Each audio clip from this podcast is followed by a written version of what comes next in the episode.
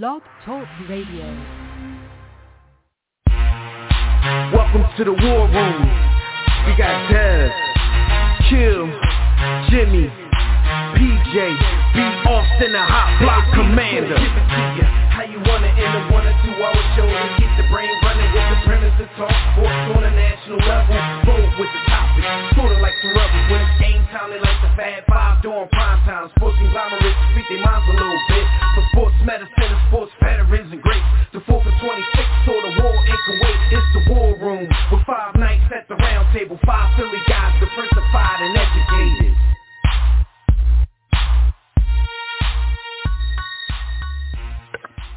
Yeah, what up though? What's good, War Room family? You are once again live in the War Room, brought to you by War Room Sports on the War Room Sports Podcast Network. I'm one of your hosts. I'm the boy Dev, and I'm at the War Room Roundtable with my brother.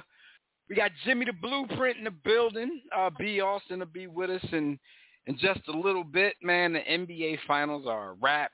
Looks like Chris Paul had to return that trophy y'all gave him two weeks ago. We're going to put a bow on the finals and the NBA season and a whole lot more. So sit back, relax, get comfy.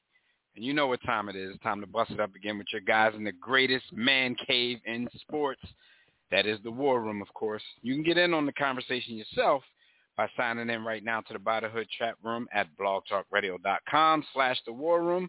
Or you can join us on Facebook or Twitter at War Room Sports. We'll also be taking your calls in about 30 minutes on the Digital Extreme Tech hotline at numbers 323-410-0012. What up, fam?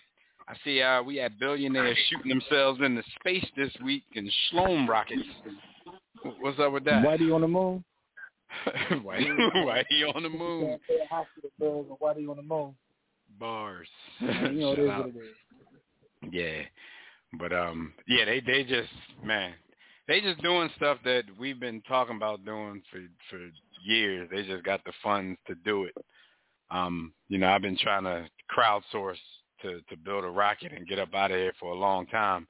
But when I roll, you know, I'm not trying to roll for ten minutes in something that's um shaped like a shlom. I'm trying to get up out of here for good and get away from the madness that Yeah. is Earth. Yeah, so yeah, you know, that, man. Yeah, I mean they they basically having a contest though, because uh, your man uh, Branson beat him up there, but uh, uh, Bezos went a little farther. He went like 66 miles um, from the ground. So you know he he he he, he ran up there, came back. All happened in less than 11 minutes. So um, what do you think this is leading to? Like you know, 11 minute flight. Like what is this building up to? Yeah. It's gonna lead to one of them not coming back. They can keep playing with each other. I'm like, are they sitting here like, is this the the race to like passenger space travel? And even when they do that, is it going to be the same thing? Like, you know, we take you to space in ten minutes. Uh, it costs you four million dollars. Like, these dudes having a, uh, uh, uh, uh, these dudes having a schlong contest mhm. and um using space Base- as a backdrop. Be- Bezos doing it literally though, because you saw what his rocket looked like. Yeah, like a foul. You know, you out there in the uh, air phallus, boy. And his, yeah. yeah, these these these these cats out of control, man. These cats out of control. But they gonna keep they gonna keep trying to outdo each other, and then one of them ain't gonna come back. Mhm. Mhm. And then you know, Bezos' ex-wife gonna give all his money to black people. It's, he, he gonna haunt her. Yeah. all right, man. But y'all know what it is. Before we get started, man, we just want to remind you that whether you're with us live or not, we need to, you know, let you know that you can anytime during the week. You can uh, check out archive episodes of our show and all of our partner shows on the War Room Sports Podcast Network.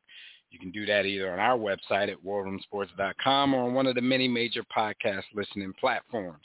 So there's never an excuse to miss an episode of the War Room, uh, the Tissue and the Tape Hip Hop Show, uh, John Appetit, if you if you you know if you label yourself a foodie, um, on the couch with the Wilsons, if you're in the movies and TV, uh, after further review with the mayor. That's more sports talk. And if you're a Philly sports head, you definitely got to listen to the Broad Street Line with Roy and Chris, man. So make sure y'all don't ever miss an episode of any of your favorite shows on the War Room Sports Podcast Network. So before we get into these hot topics, just got to let you know Hot Topics are brought to you by MyBookie. War Room family, it's time for you to make some bread. Sports betting in MyBookie. If you still haven't checked them out, we we just don't understand it because we tell you every week that you can get on here, you can make yourself some money. So go lay down some money on the biggest games in sports.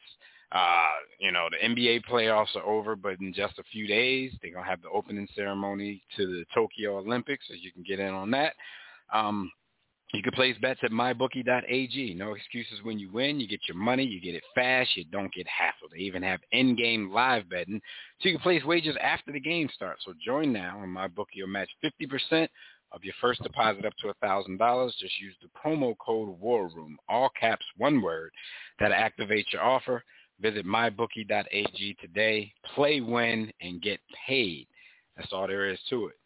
So, biggest sport biggest sports story of the week we know the Milwaukee Bucks are the NBA champions for the first time in 50 years for the first time since 1971 um it was it was pretty much a hell of a run. There's a lot of people out here you know throwing out the injury excuse but tell me give me the last time in pretty much any major sport where there wasn't an injury or injuries that kind of changed the landscape of somebody's playoff run. We always say, Jim, it takes a little bit of luck to go along with your skill and your dominance when you know when you're when you're winning the championship.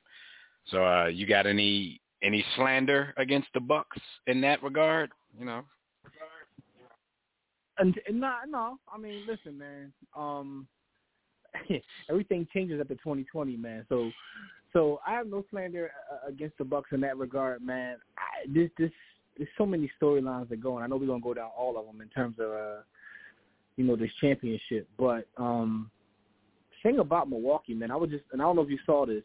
I was just watching like uh their parade. I don't know if they had a parade already, or they just having like a pre-parade because that seemed pretty fast. No, that, that, that, no, you, usually most sports they do the parade like two days afterwards, especially when you in what you call them, Jimmy, them flyover towns where you don't have to flyover cities. Yeah, yeah, there's not much yeah, to it because if you watched it, you know, there wasn't a lot of people there. There probably more people at the Philadelphia airport when the Eagles came home than Milwaukee's parade.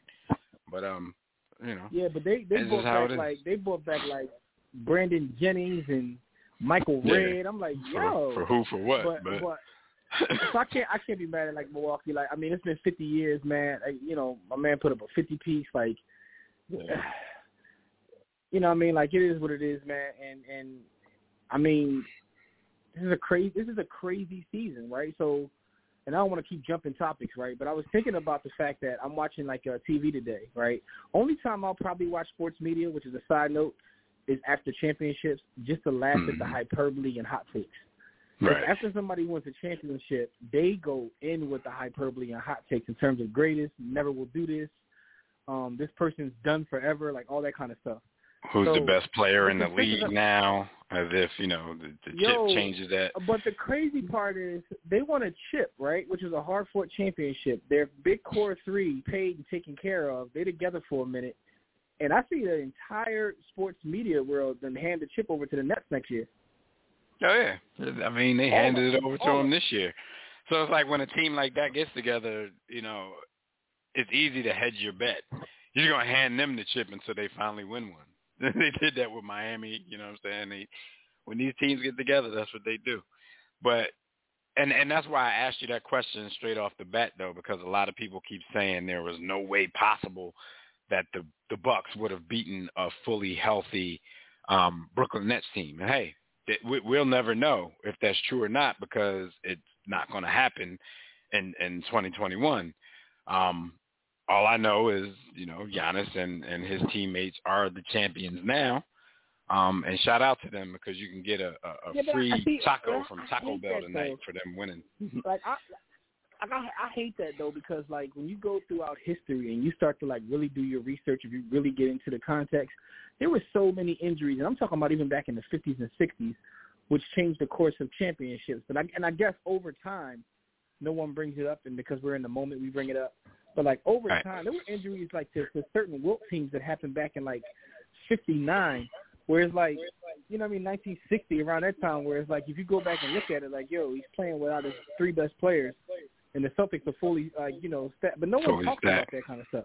They never do. But So but I- like I like that, you said, you know- the, the farther away we get from the history, the people are gonna forget about that. You know what I'm saying? The old dudes who want to Yeah. slander teams like the Bucks now, they're gonna be old and decrepit or they're gonna be dead. So when people talk about history, they're not gonna be able to interject with their you know with their hating ass. Well, the the Nets were were were, were injured, so they're lucky. But you know what people also don't bring up in this whole mix though? People keep failing to bring up that just a couple of games before the NBA Finals started, Giannis Antetokounmpo's leg bent back like a bow and arrow, and most people thought he had the worst injury of the playoffs. And you know, sometimes you know somehow he got through it. Shout out to Balco or whatever that was, but he got through it. Where Yeah. where a lot of other people, you know, couldn't. So it's like you, you know, he did this presum- presumably not at 100%. So people can give all the excuses that they want. He also did it without a legitimate, you know, you and I are probably the only people that we know that that really give Khris Middleton any type of flowers at this at this point. But even So they still hate you know, him. even with that, being serious, he doesn't have another me- like a lot of these other teams have more than one megastar, not two superstars. They have like two and three megastars and they're winning these titles. This dude has arguably a second superstar. Um, people talk all the time about the inconsistencies of Khris Middleton even when he does ball. Yo, he re-signed. Uh, he got people on his team that you know nobody thought that he could win a championship with, and, and he ended up doing it. So I think all the excuses of everybody else being injured, I'm like, come on. I mean, Kevin Durant, even with Giannis winning, you know, the arguments are out there, like you said, all the hyperbole, and a lot of people are saying Kevin Durant is still the, the best player in basketball right now. So Kevin Durant versus Giannis, mano y mano. Kevin didn't get it done. You know, regardless of I mean, uh, which which of his co-stars was was fully healthy or not. So this is his true. man and his then, props, And then, like, and then on the flip side, we start adding resumes together. This young man is putting up a resume. I didn't realize when you posted it, John. I was looking at the different stuff he got. I was like, yo, my man already had a defensive player of the year, Finals MVP. two He got two regular, two MVPs. He's 26. I think people look at 26, Giannis. They look at him different. I guess he's been in the league so long. You know, he almost like Devin Booker. He's been in the league so long. People forget how Yeah, young true. he is. But he's Listen, racked man, up more became one of accolades in this little. I mean, people still hold on to Derrick Rose, like. but yeah, that's true. I- I- Yo, people still hold on to Derrick Rose, but look at his resume compared to even Derrick Rose back when you know people were considering him one of the best players in the league. Listen, man, Mm. here's my thing, right? Giannis became one of my favorite players this week, despite what Court thinks. Court Court associated me with this boy like years ago. But Giannis and all you one of my did then was all you did then was give him props, uh, and instead of That's hating on did. I him. said, I, I said, I, yeah, that's all I did, and he became my guy. But he's really my guy now, Paul. And it really has nothing to do with basketball. But anyone that could win a chip and then pull up at Chick Fil A, like that's just hard. By you know, y'all know how I feel about Chick Fil A, so Yeah, you know and then and then ordered fifty uh, chicken minis. Like the, yeah, yo, the it's not, the chicken minis is fire though. no, they definitely fire. Little, it's, it's just like nuggets on little butter bread. Like hey, around the little butter bread, and it's sweet, like sweet butter bread. Yeah, But um, the, the little news article that yo, I'm- reported I'm, that, I'm, Jim. I'm, I'm gonna go tomorrow morning. Yeah, I'm gonna pull up tomorrow morning. I'm like, yo, give me some nuggets on sweet butter bread. See Sweet butter bread. Give me some little nuggets on some some little mini sweet butter breads. Um, they, they, they gonna say my pleasure and make that thing happen. Uh huh. But um, yeah, the, the the people who reported on that didn't do it justice afterwards because they kept reporting that he ordered 50 nuggets. I'm like, nah. Fifty chicken minis is much more of a meal than just fifty nuggets. Yeah. Cause that's fifty Yeah. pieces of little bread. So I hope Giannis was sharing Butter that with his whole family. Cause um, yeah, that that that's a little much uh, of a meal. But um, uh, so let, let let's I got I got to give them their song. You know, it's only right. They they got to get their song.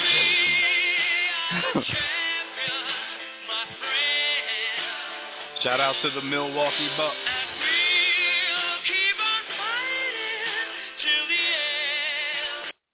All right, and they did keep on fighting to the end.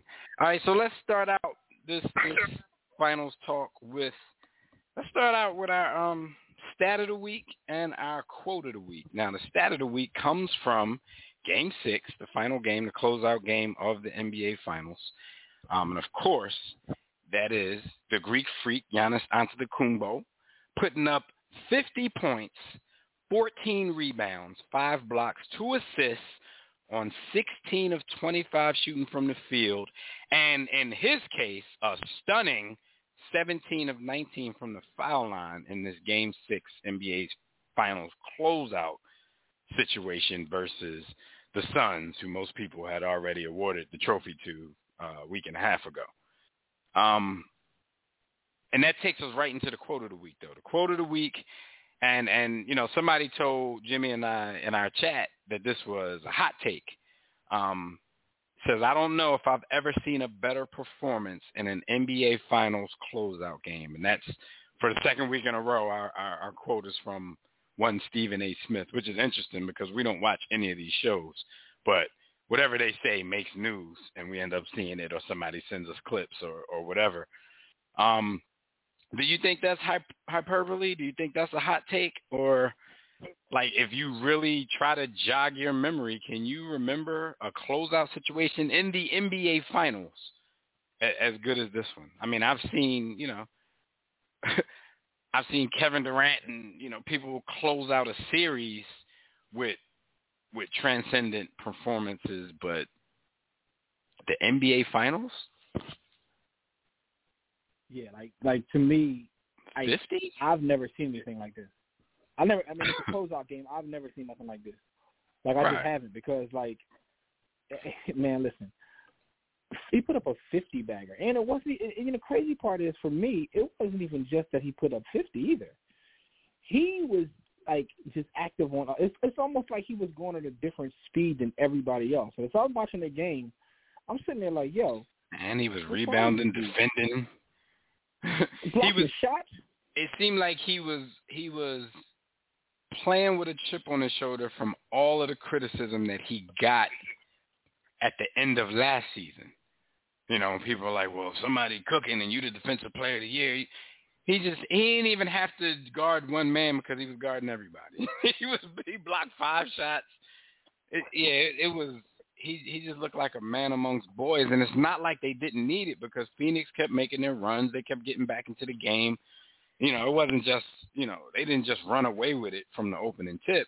How you know it kind of Yeah. looked like they might do at the start, but you know Phoenix, you know they did what they were supposed to do. They got back into the game. Um, yeah, I mean we've seen Michael Jordan drop 36, 37 and hit a last second, you know, not a buzzer beater, but a, a you know, hit the last shot and then this team have to play defense. You know, we've seen stuff like that. Um shout out to you for for reminding me we we probably didn't we didn't actually see this, but it goes down in NBA lore um how Willis Reed came out limped out, but nobody talks about the closeout performance that Walt Clyde Frazier had in that game. They talk about dude limping out of the tunnel and giving them two points um, as as the Mhm. catalyst that brought the Knicks that championship back in the seventies. But they don't talk about Clyde putting up what did he put up like thirty seven points, ton of rebounds, ton Yeah, of like- assists. Yo, like seven, like like seven, uh, seven like rebounds and like fifteen assists, something crazy like that. some something crazy, and and we we never hear people talk about that. But just as far as you know, we've seen LeBron with some some but great performances at the end of the series. Imagine your teammate limp out and you put up damn near one of the greatest games in NBA history, but all everybody talks about is the ball limping out. Right.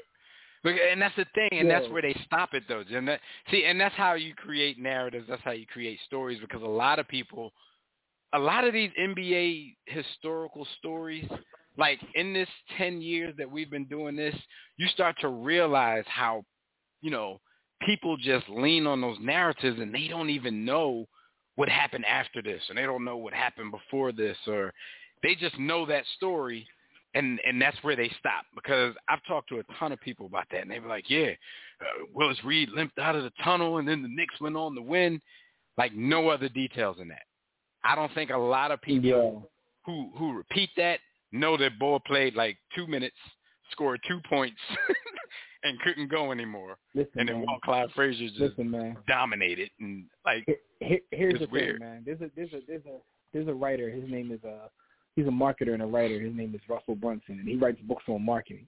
And one of the things that he always talks about is telling stories. He said the greatest way to market anybody is to tell a story because he mhm. said that we're hardwired to want to hear stories and run with narratives. Like it's we can't even help it if we wanted to. It's how we're wired as humans right, which is why, like you know, as, as as time goes on, like history was passed down via story, stories. It's why the Bible resonates the way it does. It's not because the Bible says, "Hey, this is the way you should live." It's the stories surrounding it. It's all about Yeah. stories.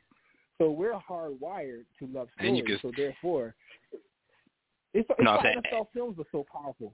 The reason Right, I fell in love with football, I never forget watching NFL films as a kid. And they would tell those stories, and you would just buy into it. And you know, half of the probably was lies. Half of it probably And- was and- lies, but it, They it, made not even just not even just lies like most of it like they'll stop the story where they want to because this is the part they want to market to you just like you just said.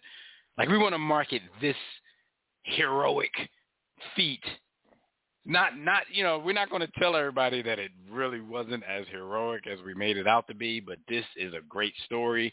We're going to run with it because most of the times you see this they build it up especially that particular story they build it up they show him in videos limping out of the tunnel they show him limping down the court and then they just talk real fast and then the Knicks went on to win they might say you know Walt Clyde Frazier blah blah blah yeah. it's it's like it's like let me ask the you a question. it's like the end of Speaking of commercials where they don't want you to hear the, the fine print. They just spit that out real fast. Yeah, man. yeah, it's, it's Yo, real quick though. And speaking of that, all right. So now we talking about this, and and Giannis had like several moments. What's Mhm. going to be the narrative? What's the what's the what's the like the the key moment? What's his defining moment of this series? a 'Cause series? He had a couple. He had that. He had yeah. He had I- that. I was about to he say, that he had the- that Euro Mm. step in Game Seven. They keep showing for whatever reason. Like he had a couple plays. You're right. I think I th- I think it might be the block. I think it might be the block on the alley oop. Um, that's another thing that the they do with what about the stories because,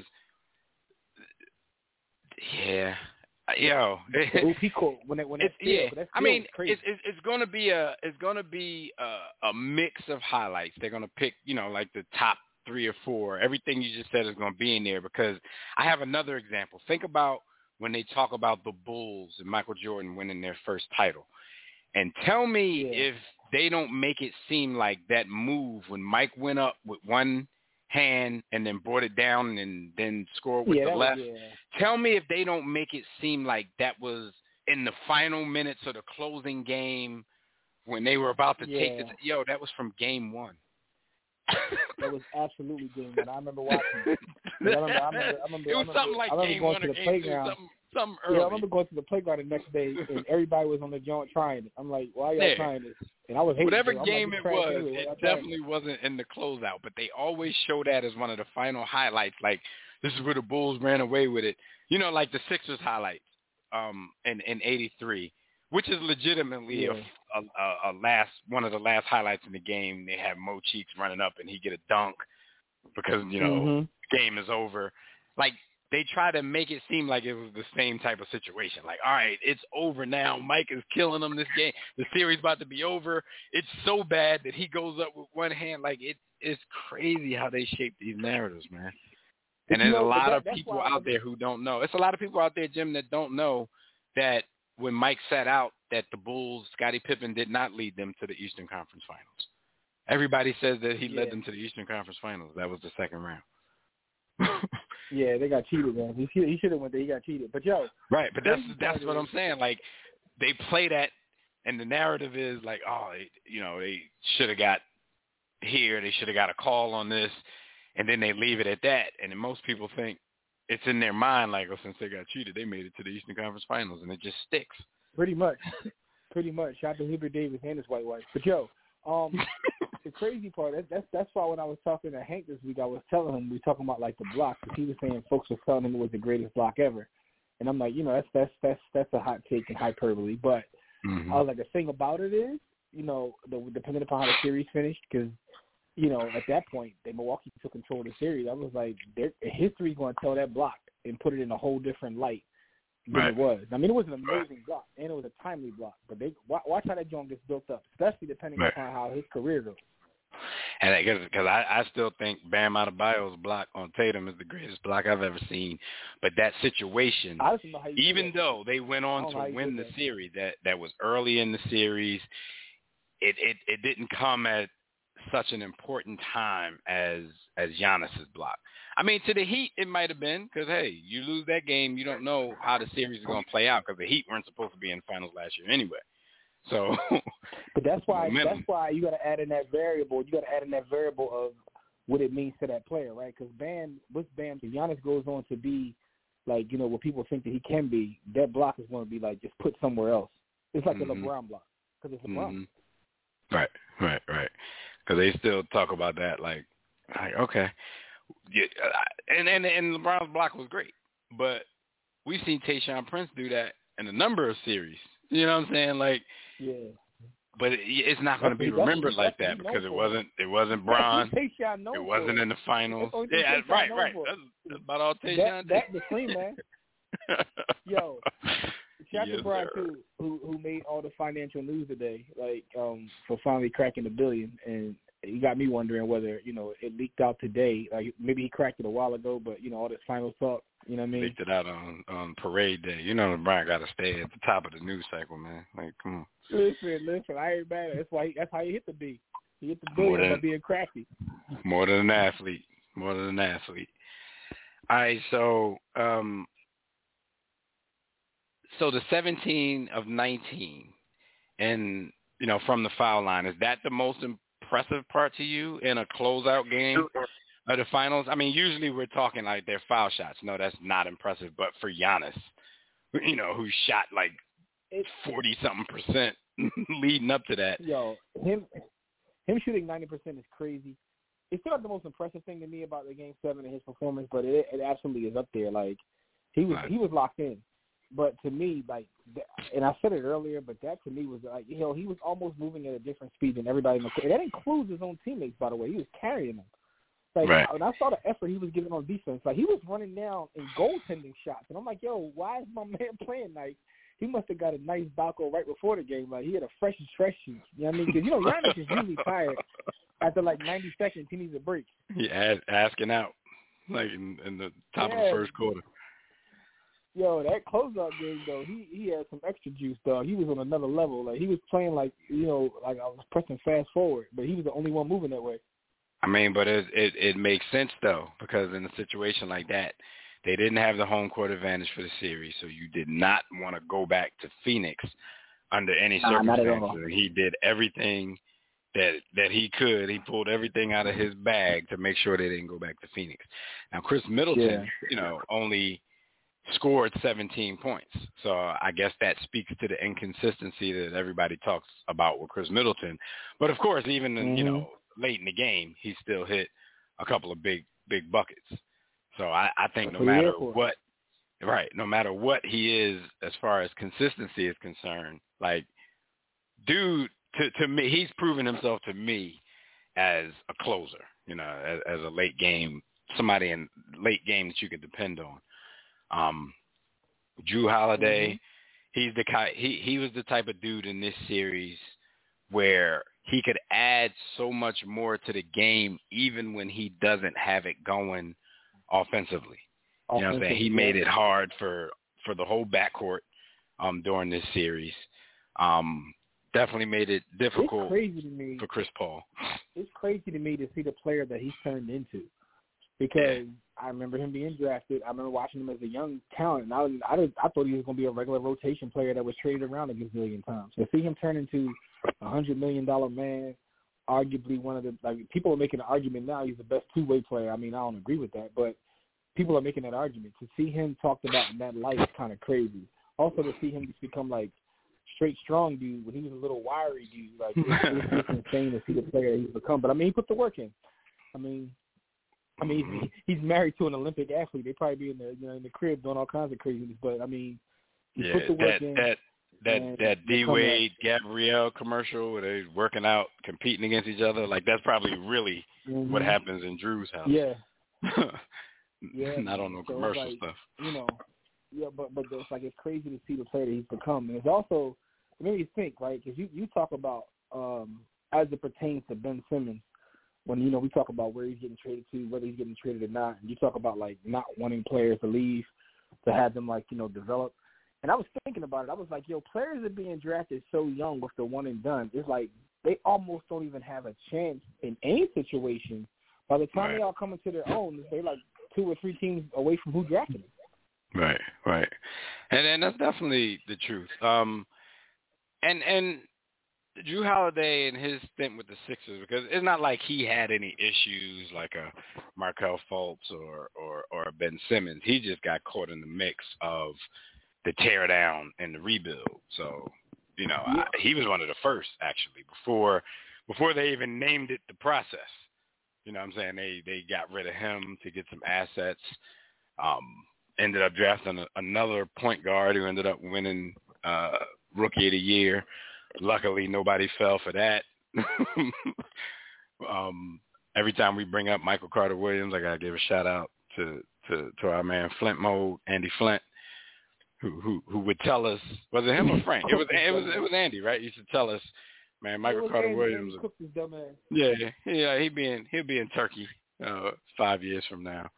And I thought it was like Yo, no way. And it's not like he's in Turkey, but I still give him I give him props because because basically that was just hyperbole of him saying Yo, at the time, at the time, B. Austin was riding for him. B. Austin was a fan of him. Like, yeah, no, he went, he's nice. B. Austin went right. B. Austin went too far. I was just like, damn, that's a little harsh. And I don't think he's gonna be, you know, he ain't gonna be bad like that.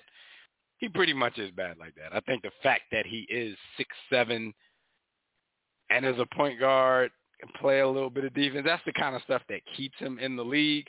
But yeah, he ain't much more than a, a Turkish talent at this point. So shout out. To he called the boy Turkish talent. Yo, it just yo, it just occurred to me like right now that like you know Giannis got his uh two brothers and they all got chips now. Um, yeah, they all got chips. And it occurred to me that Jrue also got two brothers. And that's crazy. Like between the two of them, there's like six six roster spots across the whole league. Yeah, which is which is crazy because all our lives, you know, we've been told, and you hear kids being told now about the percentages of making it to a professional league, whether it be the NBA, the NFL, whatever. Yo, these dudes got three each from their families. Yo, you know what though? That might actually that might actually go uh might actually help that um help that data because now it's like, yo, you got a couple families taking up all the spots, you really ain't got no shot. Right, right.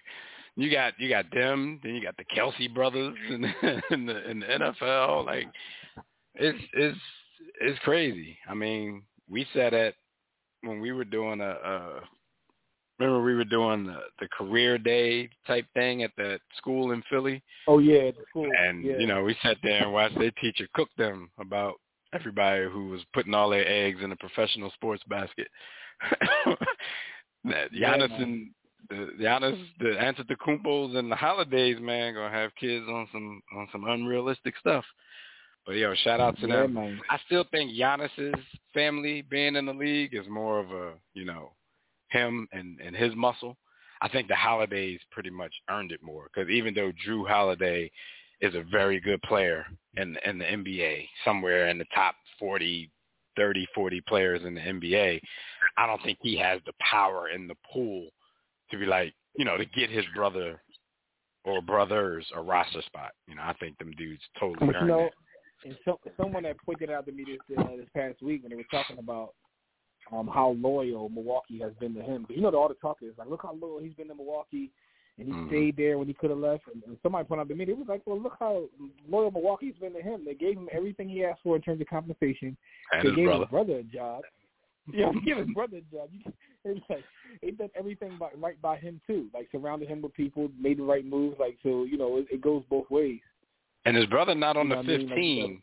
he on the 12. He on the active roster. And gets no Yeah. burn whatsoever. So, you know, that definitely could be Yo, but that's like somebody else's But that's spot. crazy though, because when you watch them though, that's like that's like his go-to. That's who he's talking to in timeout. So he got injured. That's the first person that was there to pick him up. So he like he Uh, literally got his brother watching his back. You They know running- they got like they know what he needed. They know what he needed, and they gave him what he needed. That's that's a mental play for for Giannis. All right, man. So Uh-huh. on the other side of things, man, um, great season for the Phoenix Suns, man. We always talk about the fact that they haven't made the playoffs in ten years. Um, they were barely invited to the bubble last year. They showed out in the bubble, um, but I don't think anybody thought they were going to go from not making a playoff in in ten years and being like the what were they the number one seed, number two seed in the West.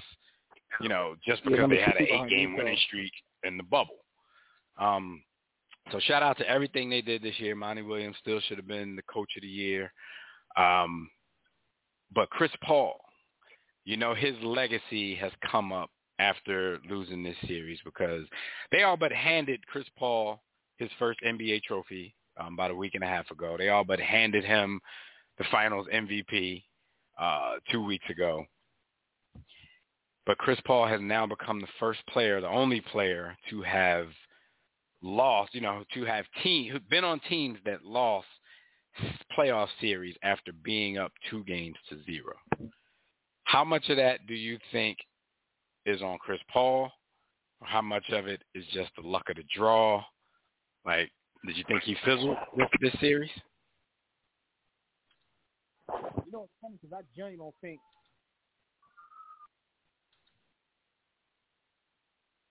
My bad. I was trying to, uh, you know, the the, the, the popo rub But anyway, generally, I don't like to blame it on one player, right? Because right. And it's you a can't. team sport, and and and there's a lot that goes on.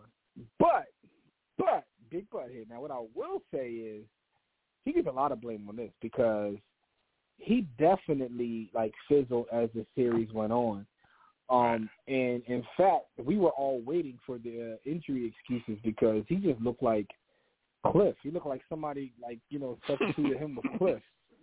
Like it was, it was like really that drastic. It was really that much of a difference. So, um, you know, it's it's a lot of it goes to him, but it's not just him. I mean, we were told that they had David Robinson mixed with Tim Duncan in the middle. He kind of disappeared too. hmm You know what I mean? Um, like, you know, Devin Booker became inconsistent.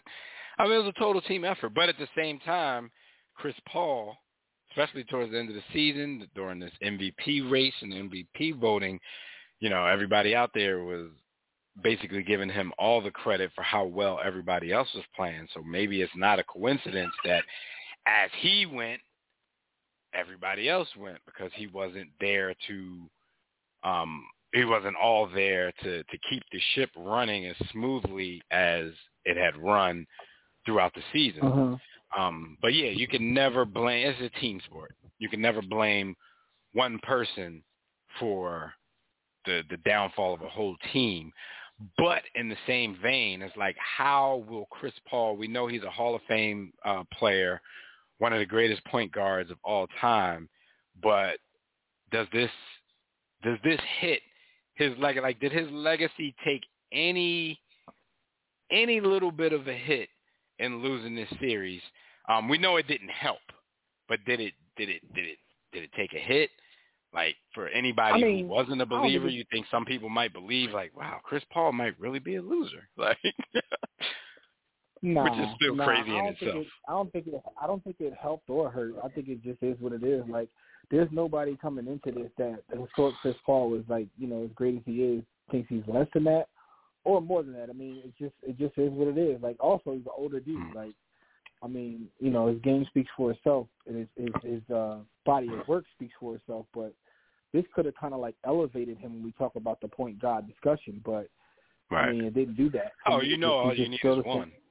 All you need is one, and That's he was vaulting need. over everybody except for probably like Magic. That's all he needed. you know how Yeah, that goes. you know. So Yeah. So this is this my my my question my thought on this whole thing though is like when they were up 2-0 it seems like it was interesting how so many people forgot that history you know what i'm saying not just for uh, well i guess chris paul led teams but it seemed like a lot of people forgot that history because when they were up 2-0 they were just being handed this series like it's one thing like you pick them to win the series from the start. That's cool. You think they're going to win the series from the start. But a lot of people didn't jump on the bandwagon until they were up 2-0.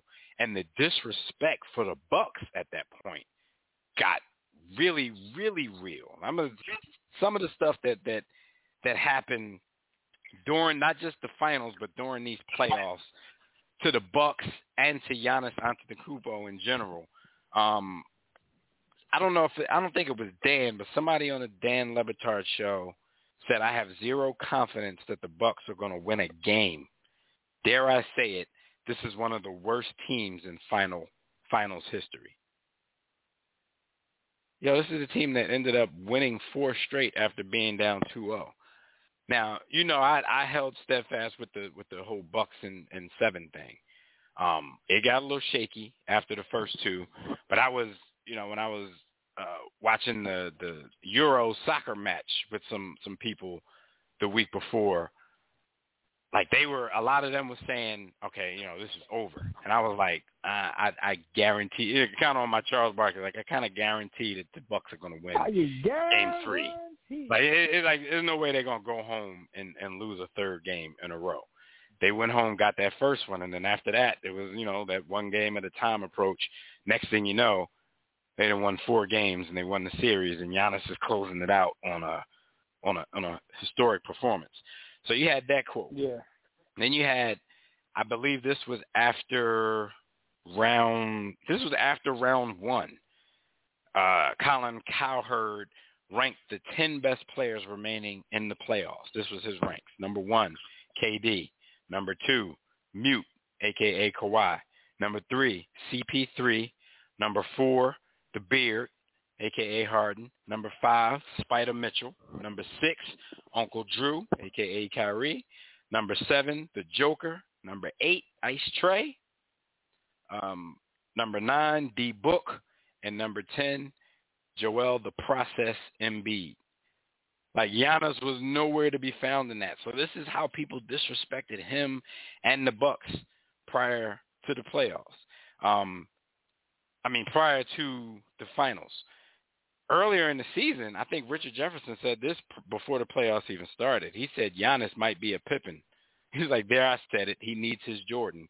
And of course, we know Kendrick Perkins with his Giannis as Robin, Khris Middleton as Batman, his little uh, quirk uh, that that he uh, his little quip that he said on whatever show that he's on.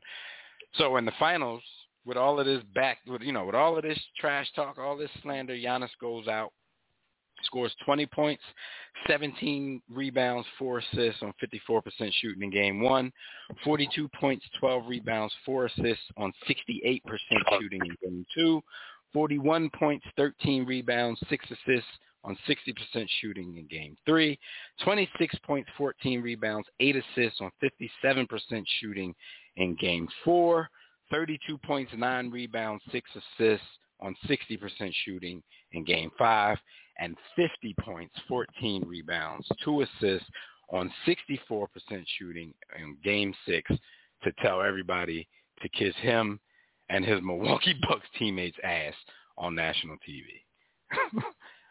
Shout out to these boys, man. Yeah. Shout out. Yeah, like Colin Colin Cowherd, um like that's that's what he does though. Like that's that's just what he does. That's what they all Um, do, man. You know what I mean? Like I mean, yeah, that's what sports talk is. I mean, that's the crazy part about like the series taking as long as it takes, having so many days off. Like you know, they got to fill up time. Stories got to be created. Narratives got to be made. You know, Yeah. it's it's. I mean, 'cause I saw Cowherd tweet afterwards like, it's Giannis's league now. The whole the whole league needs to get back in line. It's his entire. It's his league. Okay. Like one Definitely. Um, shoot, even uh, what's his name? Nick Nick Nick Wright, aka Neck Wright. Even he's mm-hmm. saying now that Giannis is the the best player in the league. Um, you know, with him though, you can never trust anything he says without thinking there's ulterior motives, um, some kind of LeBron comeback story, or you know, it's, it, it's something in there. But um, even Listen, he's saying that clip, LeBron has handed over the crown to Giannis, where he could have, you know, he could have been said, said that, that about a Kevin in the same, Durant. In the same clip where he said that, he said, "I say that even even knowing that Khris Middleton and Jrue Holiday did more than Kyrie or Kevin Love or Wade or Bosh ever did." Yeah, like, that was. Are you serious? He said that. Dead this, this dude, this dude. He did more than. Right. Like, yeah, yeah. So there, there has to be a, a but, if, a caveat. There has to be something to, like, really, Khris Middleton and and Jrue did more than than Wade and Kyrie. And come on, man. See. Bosh and Kevin Love. That's what he said. All right, Cass. All right, a couple more things real quick before. yeah, I'm just move on from that. A couple more things before we go to the phone lines, man. Um, Team USA, uh, the Hoop Squad is kind of falling apart at the seams, man, with this health and, and safety protocol. So the latest story with Team USA is Zach LaVine. Um, he was placed in the health and safety protocols, and he didn't fly over to. Well, the team is departing Monday. He's not going to travel with Team USA when they leave on Monday to to go to Tokyo. Now, unlike Bradley Beal and you know some other names, he's still supposed to be a member of the team. He's supposed to fly over there later. Um, Beal being in the, the the protocol and not participating in the Olympics. You know, Kevin Love's leaving.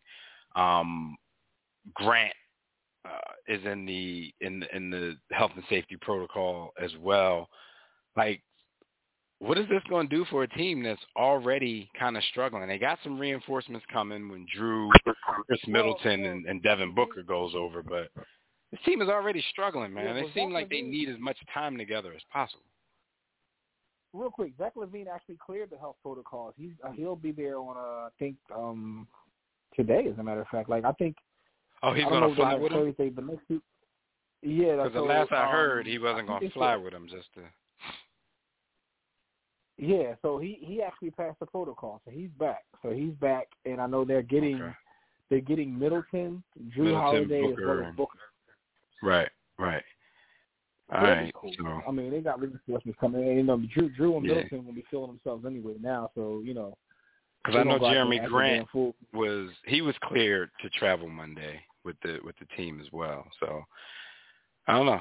Uh, you know, you know, they had to send over JaVale McGee and and Keldon Johnson um, to replace Bradley Beal and, and Kevin Love. So, I mean, I guess the USA team. I don't know the, the the rules surrounding the Olympics and you know when the final roster has to be in. I don't know if COVID changes anything. Like, how many people can they have on standby? When's the latest they can add to the roster if somebody has to come home? Um, who knows all that, but this team has struggled a little bit in the exhibition um, leading up to the Olympics. So you figure they need to get as much practice time in together as they possibly can, especially with three new uh, reinforcements on the way. So here's the thing, though. Middleton mm-hmm. and Jrue about to be about to be crazy over there because you know how it is when certain when cats win a championship, like the the B level players, they start to like get that confidence you know what I mean? Mm-hmm. They start to get that confidence because now they champions, boy. They're gonna be over there acting a damn fool. Middleton about to go to forty eight a game. uh huh. Uh huh. All right, so that, that's and, it. now you know they're gonna start. They're gonna start with the you know we've been here before type John. Yeah, we've been here before, and they're gonna expect more minutes than everybody else too.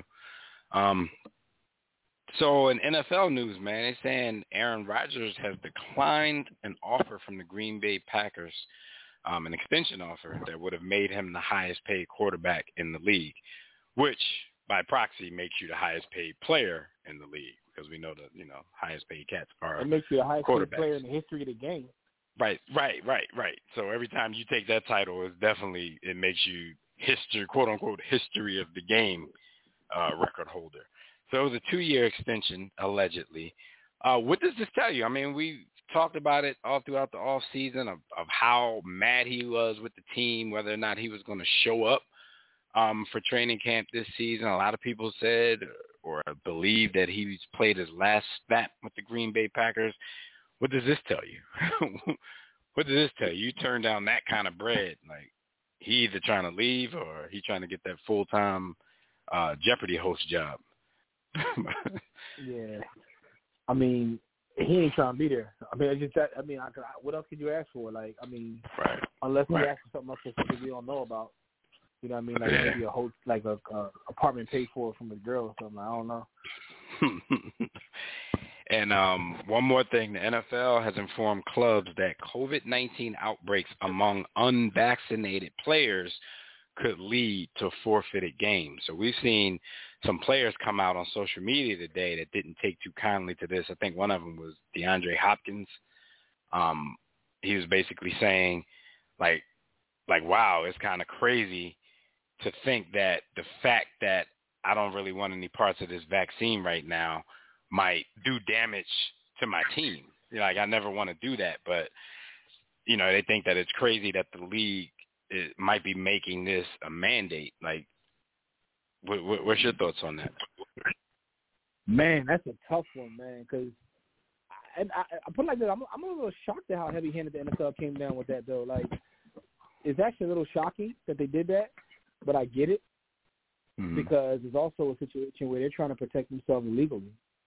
Right. Um, you know, I'm not anti-vaccine. I'm not a I'm not an anti anti vaxxer dude unless they unless they're causing trouble. Like people that be, like I, I hate vax holes either way. Um, whether you somebody got the vaccine or or against. or right. Yeah, I just hate I just hate vax holes. But this is interesting. I, I don't know how this changes the season, if if at all. But I, I'm actually a little shocked at how how strong the NFL came out. Like, yo, y'all got to get this. I mean, get the get them uh, pharmacy Johns pumped through your blood. Like, it's actually a little shocking to me that's why I understand both sides of the coin because I I I can imagine how difficult it was for the NFL last season when stuff kept happening and they kept having to postpone games. Games are getting played in different weeks. I mean, we had one NFL game played on a Wednesday. um, fans weren't mad at that, but um, you know, were we supposed to be mad at that? But you know, you can you can understand how difficult that is for the NFL as far as scheduling and making sure stadiums are available. And now they're going to have fans back in the stands. So it's it's crazy because a lot of these fans travel a long way. Like i can attest to that because the only nfl games the only games for my home team i go to are on the road. Like i don't go to eagles games in philly. So I go to games, I travel. So if I'm traveling to a game all the way out in like Vegas or LA somewhere, um, and, and God forbid, like London, if, if your team has a game in London and because of a COVID outbreak on the team, the game gets postponed, has to get played another time or, or whatever the case, and you have 60,000 people out here bitching and complaining about tickets that they bought, not just football tickets, but plane tickets and hotels and all of that kind of stuff. It's not just that easy to say, okay, we, you know, we'll play the game on on Wednesday. It's not it's not that easy because everybody in the stadium isn't from that place and can't just change their plans to Wednesday. So I can see them with letting fans back into the stands. I can I can see it being a more difficult situation for them and them potentially having to come down this he- heavy-handed. But then on the other side of things, it's like, damn, you can't force people to believe in something that they don't believe in if it gets that serious for for some players. You know what I mean? So it's it's crazy. Yeah, that's, it's, it is. It's definitely crazy. I, I don't know, man. I, I, I wonder know. what Jay Z got to say about this, man. Yo, he got a yeah, only one man could eat syndrome. I mean, you know, Jay's supposed to be in there working for us, but you know. Jay, they probably told Jay to shut up and produce halftime shows. Um, and and he gonna do what he got to do until he he get that NFL franchise. All right, man. Oh, so let's God. go before we talk about what happened uh, this week while everybody was on the grind, man. Let's go to the phone lines. See what the people want to talk about. All right, let's see who we got here. We got the homie Rob calling in from Cali. Rob, what's going on, good brother? You're in the war room. Yo, can you hear me? Yeah, can hear you. What's up? Yo, what's Yes, up, man? It's your boy Rob, aka oh, Don't say I'm just a friend. I'm a mo. I'm a mo for your man. You know what I'm saying? Guy code. But anyways, man, how y'all out to doing? Biz, man. Rest in power to Biz. How we ain't say nothing to Biz yet, man. Rest in power to Yeah, Biz. rest in power. Good looking out, Rest in power to the God. You, you, you- you know what? And, and I, I wish Beyonce was here because I can clown him. One of the most disrespectful thing I ever heard on here was him clowning Kurtis Blow. And I'm like, bro, like my pops is like grew up in the hip hop era. When we think of old school, my pops used to hear, I used to hear like songs like Super Rise. I think his name is Jimmy Spicer. You know, I'm taking it back. You know what I mean? And like, this That is might have been. I respect that, all that. That might have been Jimmy. I- I respect all that. No, listen, I, I, re- I, listen, I respect all that. I respect the history. He still was trash. Okay, it wasn't trash. I mean, back in the day, they would talk about they would talk about picking boogers. Like, come on, that that's a real lyric. Or and Sir Mix-a-Lot oh, was oh, talking oh. about rolling in a hoopty. I mean, and that, and that still was fire. What's wrong with that? I tell a And- girl, and, you know- yo, you have a bucket. Won't think nothing Yo. You can ride or walk, you can leave it or love. But yo, You know? I ain't talking about. I'm talking about just the skill set. Kurtis Blow is type ass. Shout out to him. Kurt, He a Kurtis. Blow was dope. Breaks on the call, breaks. Yes, these are dude. That Still could come on, that was real. That was oh, get out of here. You know what? be You know what? a Maybe maybe because at the same time. that nah nah bro. I I gotta defend the class. I, that's blasphemous. So blasphemous. I'm sorry. I can't. My ears are bleeding, Jimmy. Uh, Cur- is- My ears is are bleeding. Is Kurtis Blow? Is Kurtis Blow? Is Kurtis Blow top ten all time? Top twenty? Top thirty? Top forty? Top fifty? Yes. Top 50 what? Pure one? content. I put Kurtis Artist, Blow over lyricist, what? artist. everything? I don't know. Not I lyricist. put Kurtis I Blow. mean, I'm- it's, not 50, lyric. it's probably Okay, 50 okay. lyricists out Okay, now. But Okay, okay, okay. okay. Name name one hot Uh, name name one hot line from Kurtis Blow. Just one. Just one. Give me one hot line. Oh God. basketball oh, is God. my favorite sport. I like the way they dribble up and down the court. Come on, man. Okay, okay. Come on, man. Oh, oh, I okay. I- singing so- nursery we- we, talk, we, we, we, we talk about sports now, but but you know y'all y'all Okay. yeah, y'all blasphemous. That's all I gotta say. Y'all blasphemous. But anyways, No, that's Okay. okay. he's a legend. He, he, listen, he, he, he a Okay, legend. okay. He a legend though. He ain't got Oh, bars oh. like that. I, I I could say I I- I could say you know like freaking um what do you call it? Uh, I could say things about When Jet- last well, time? When the know, last time you got in the car and said, "Yo, yo, put that Kurtis Blow on"? Yo, I listen. I mean, I mean, listen. Yo, you, you, you, When's the last time you heard like, yo, throw the He's Jay like Z laughing. on? He like, I want, yeah, I want to Jay. Z Jay Z makes commercialized music. Half of the stuff ain't good anymore. He was never really. I'm not, I mean, not until listen, the early two thousands two don't give me- thousands. don't give me- He was on give top. me the straw man argument.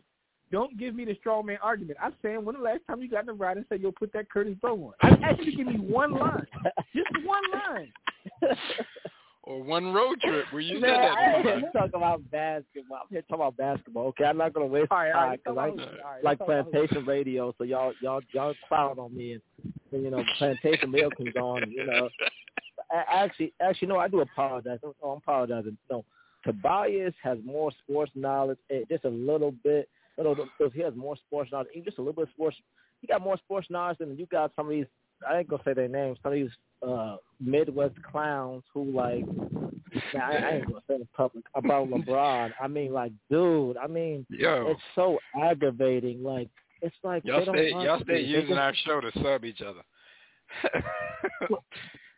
But but but but like, come on, dude. My the dude, my my six year old brother knows more basketball than half these cats. Matter of fact, he even became a Lakers fan because when KD went to the Warriors, he was a Warriors fan. When KD went to the Warriors, he just said that don't make any sense. Yeah, yeah. And, and you know, it is what it is. But um, but I I want to ask y'all, what do y'all think about? Can this win change the trajectory? I was the opposite. Will, will this change the trajectory of small market teams? Nah, I mean they're not the first small market team to win. I mean the Spurs got five. Like it happens. No, no, no, no, no, no. I, I mean, mean- like as far as far as the narrative, as far as the narrative that that um, No, not at I all. don't, because I still think the dudes are gonna go super team up in big markets. Like it's you know Exactly. it happens. So, and, and- and let's just say, let's just say that the Nets win next year, right? Everybody thinks they will. This will be a blip in the radar. Like Right. it's not going to change anything. Right. That's what I'm saying. If the Spurs winning five chips over the you know over a 15, 20 year span doesn't move the needle on the small market narrative, then you know nothing will. These teams winning one every you know every few years, somebody eking out one. It, it's not going to change the narrative. Nobody's going to super team up. Because you got because another thing these situations, man. Like these situations are like are perfect, right? So even with the Spurs, right, and getting Tim Duncan, who's who's probably is not number one, number two in terms of power forward all time, right?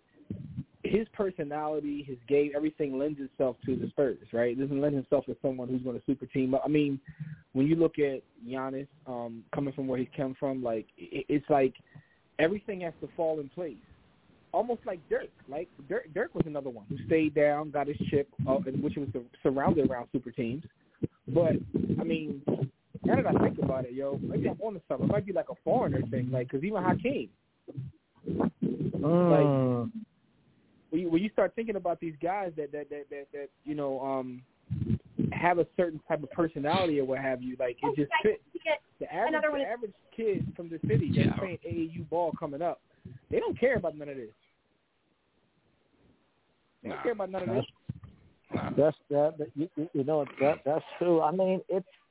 I mean, we'll see. We'll see because I think we'll see. I mean, but you gotta remember the, the Spurs, even before like Tim Duncan came, there was always with with you know with with David Robinson. They were they were always pushing the envelope to win with David Robinson and even when Yeah, they I mean, they were always in the Dennis, mix. for Dennis Rodman. y- y- you know, Even when they traded for But Dennis think Rodman, about it. That was that was in a less expanded league.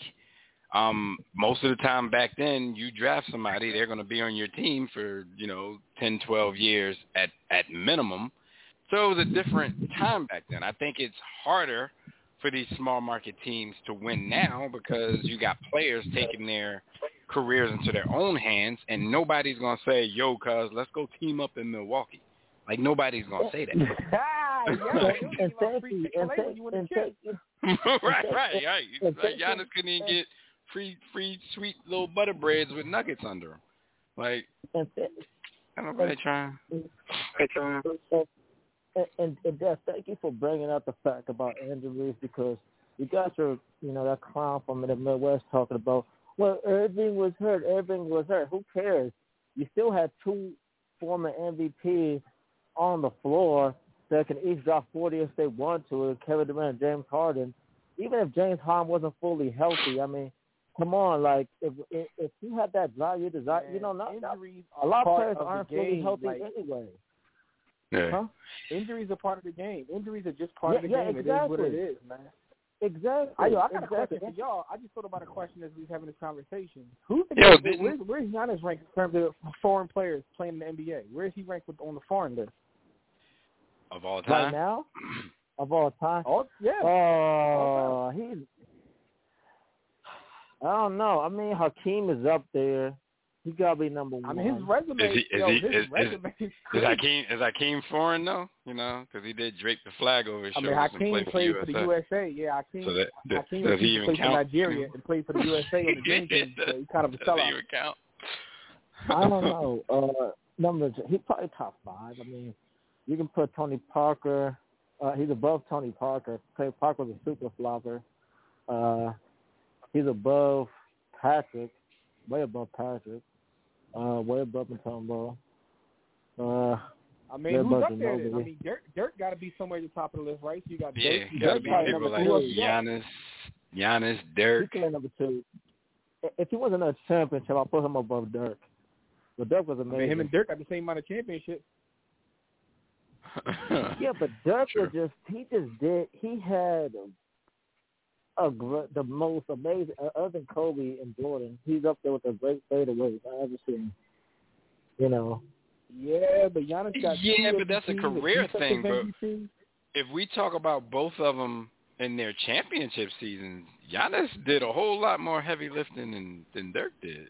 Man, you as ain't never lied. the But championship It's something run. to think about. I'm not saying I got the answer. I didn't. I, I haven't put any thought into this. I just thought about it as Yeah. we were having this conversation. No, like, no thought damn, without man, you know yeah, thinking of actual players. I'm I- I thinking would- Giannis I got to be I top would- five.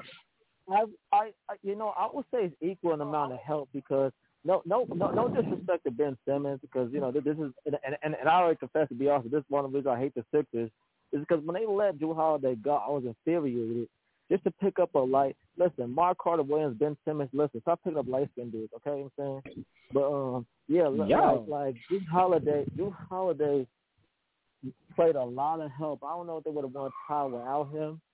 You know, um, you know, I he has much help. Oh, and and and, and Def, I want to ask you this: Do you, Mhm. do you think Jrue Holiday had, and would you equal his help as at the, the same as when Jason Kidd helped helped Dirk Nowitzki? Because Jason Kidd still had enough left left in tank at 38. Do you, do I think Jrue helped Giannis as much as Jason Kidd? Yeah, Help Jason Kidd helped? Dirk Nowitzki. Yeah. Nah, I think I think I think and you know, y'all know how I feel about Jason Kidd, but I think Jrue Holiday was more important to this championship than than Jason Kidd was. Jason Kidd was that that calming factor that that Dallas needed in in their backcourt. But I I mean, they don't win this without Jrue. I mean, we were saying that even when Listen, Giannis was putting up got- back-to-back 40-point games, we were talking about how Jrue, Jrue got one They the went plays, as man. Jrue went. Yeah, like if Jrue didn't play well, those were generally games that they ended up losing. But like we said earlier in the broadcast, like Jrue can struggle some games offensively, but he gives you so much more on the defensive end.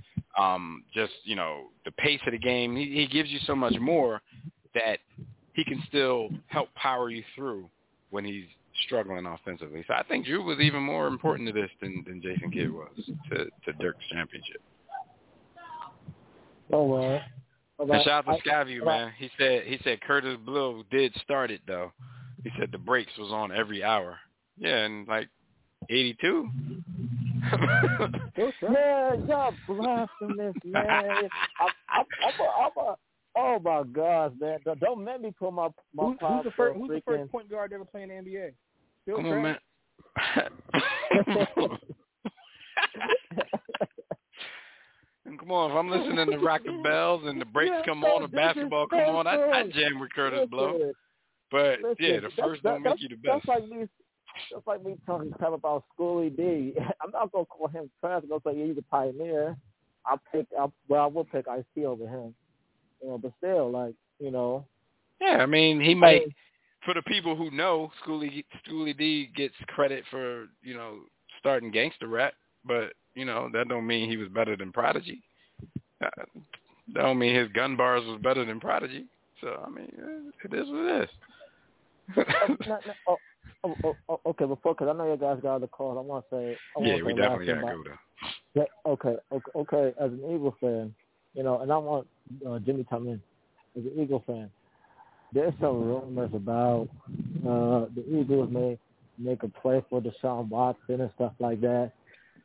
Do you think it's the right time to make that call, or you know, should everything should wait till everything clear up? Uh, How could bring how could it big- how how can it be the right time? They have no clue what's about to happen with this dude. I haven't heard about his case in months because they still bu- you know why? Because they still building a case against his ass. So, I mean, because before we were saying like, okay, well, everything that's come out so far, this is just going to be on some civil stuff. Even if it is on some civil stuff, the NFL is still going to punish him either way. But the last couple of rumblings that we heard before it kind of went radio silent that don't be surprised if one or two of these cases might lead to some criminal type stuff. So you give up a bunch of assets for him right now without knowing exactly what's going to happen, I think that's silly.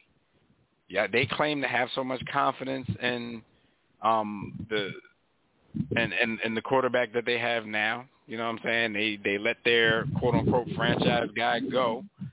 Um, He's they could have easily told him, you know, stop whining like a baby, stop bitching. You're gonna play here next year, but they let him go because they had some confidence in Jalen Hurts. So see what you got in him. You know, it's not gonna help him to to let these rumors fly around about getting a dude who might not even be able to play. Like, what do you think of me if you willing to trade the house for a cat who might not even be able to play this season? Then his confidence shot in the toilet, and he's gonna want to leave. So, who knows, man? Yeah, yeah, yeah, yeah, yeah. And and you know, I I th- th- it's different than a Michael Vick situation because Michael Vick was already convicted and was already uh agreed to to volunteer to talk to him. I think Peter, Yeah, I mean, Peter, Michael Vick got Peter picked up when he got out of jail, Th- and and he could serve suspensions thanks to because he wasn't gonna play anyway. Thanks to McNabb. Thanks to McNabb, by the way. You know, you know, Okay. even though Michael Vick, you nobody wanted to tackle him because you know my boy got the, the germ. And, and and I was gonna say one last thing. I gotta Yeah. go. You know, mo- most of these, most of these, most of these LeBron fans, uh, what I think is, in my opinion, most of the LeBron fans psychologically, you know, I think they're their fathers, brothers, and they see a good figure like LeBron, so they think of them as daddy. You know what I'm saying? and I think I think it's, it's it's almost a deeper. No, I'm serious. It's a deeper emotional connection because they think that you know he's a good dad, a good guy, good father, and it, it's almost a psychological thing. So defending them is like defending their dad. You know what I'm saying? People, you know, justifying his excellence, is like justifying his future. They they're living vicariously through, through him. They don't really care about sports. They just care about the image. And it's so important. It's so important to them because they probably never seen positive figures. And for brothers out there, hey, I understand. I understand why you like it. It's okay, and it's okay if you haven't seen positive image. You know, hey, man. I mean, I mean, hey, I was fortunate to have a dad. You know, PS2 23. You know what I'm saying? Hopefully, you know, hopefully Jimmy's not along with his brother. You know, you know. All right, man. it is. You got a lot of um, noise and interference in the background, but Rob, thanks for your call, man. We holler at you next week, Goodbye. All brother. right, Rob. All right, man. peace, man. Peace. All right, let's go out to Arizona.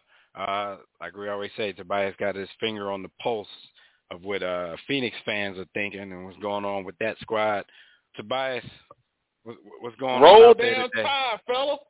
Roll Hey. damn Hey. tide. Before I get Ella. going on that, Roll Fred damn tide Purdue. incorporated. Roll damn hey, tide Fred incorporated. Purdue. Hey, Bryce Young, the starting quarterback, made a million dollars so far.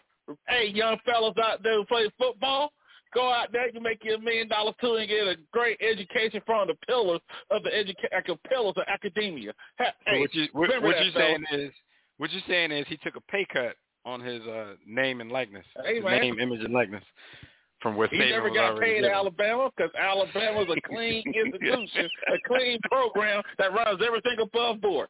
Uh, and you get a and you get a great. A one Uh, education in the process. Yeah. Right. Hey, but y'all about Phoenix. Well, when Phoenix lost, I decided to get off the street in case the police start wanting to uh, beat people up. But People that Uh, look like you. Yep, that is Yeah. true. Even though I'm a Bulls fan, but uh, you know, Yeah. like I But said if last you on them year, Phoenix a hot- streets and, and and you got a you got melanin, that's your ass. yeah, can't can't be on the milky out that day. But I was telling people, like I was saying last year, when the hot take media said Giannis needs to get like leave and stuff like that, I was like, well, he should be a better player as well, and he did become a better player. But I think what people are missing is a lot of this is matchups. A lot of these are matchups. And Jimmy's right. Injuries happen. I remember the Pistons won their first championship and Magic was in the suit because he pulled his hamstring. It happened. Mm-hmm. But what would you know what would have happened if they would have lost? How y'all lose to these guys Magic was hurt or Phoenix? How you lost to these guys Kyrie Kawhi was out? Or how you lost to the Lakers no AD? Y'all suck. So there's a two edged sword there. But all oh, Trae Young got hurt. It, Atlanta was neck and neck with them. It happens. Kyrie was cooking Jrue Pippen, I mean Holiday. But hey, he got hurt and that happens. But you still have to take advantage of that. But Giannis got better. But I think what happened, I was saying a long time ago, he's a center. Stop making him be point forward. Give him the ball on the block. But Phoenix was a bad matchup. He got DeAndre Ayton scared like Omar Epps character scared of Tupac on bit oh Juice. That's how scared Ayton was the other night. Uh, but Phoenix was a bad matchup. Hey man, that's Tim Duncan. That's Tim Duncan 2.0. I thought. Hey, hey, hey, that dude was shook. But he wasn't. And they're a young team. But also, what happened was this. They was an analytic team. They relied on the corner three. Milwaukee took away the corner three. And the other matchup was like with Jrue Holiday. He could really shake up Chris Paul. He's bigger and stronger, but he also could shake up Booker because I don't know of these light guys and can't light skinned guys that can't dribble in the league.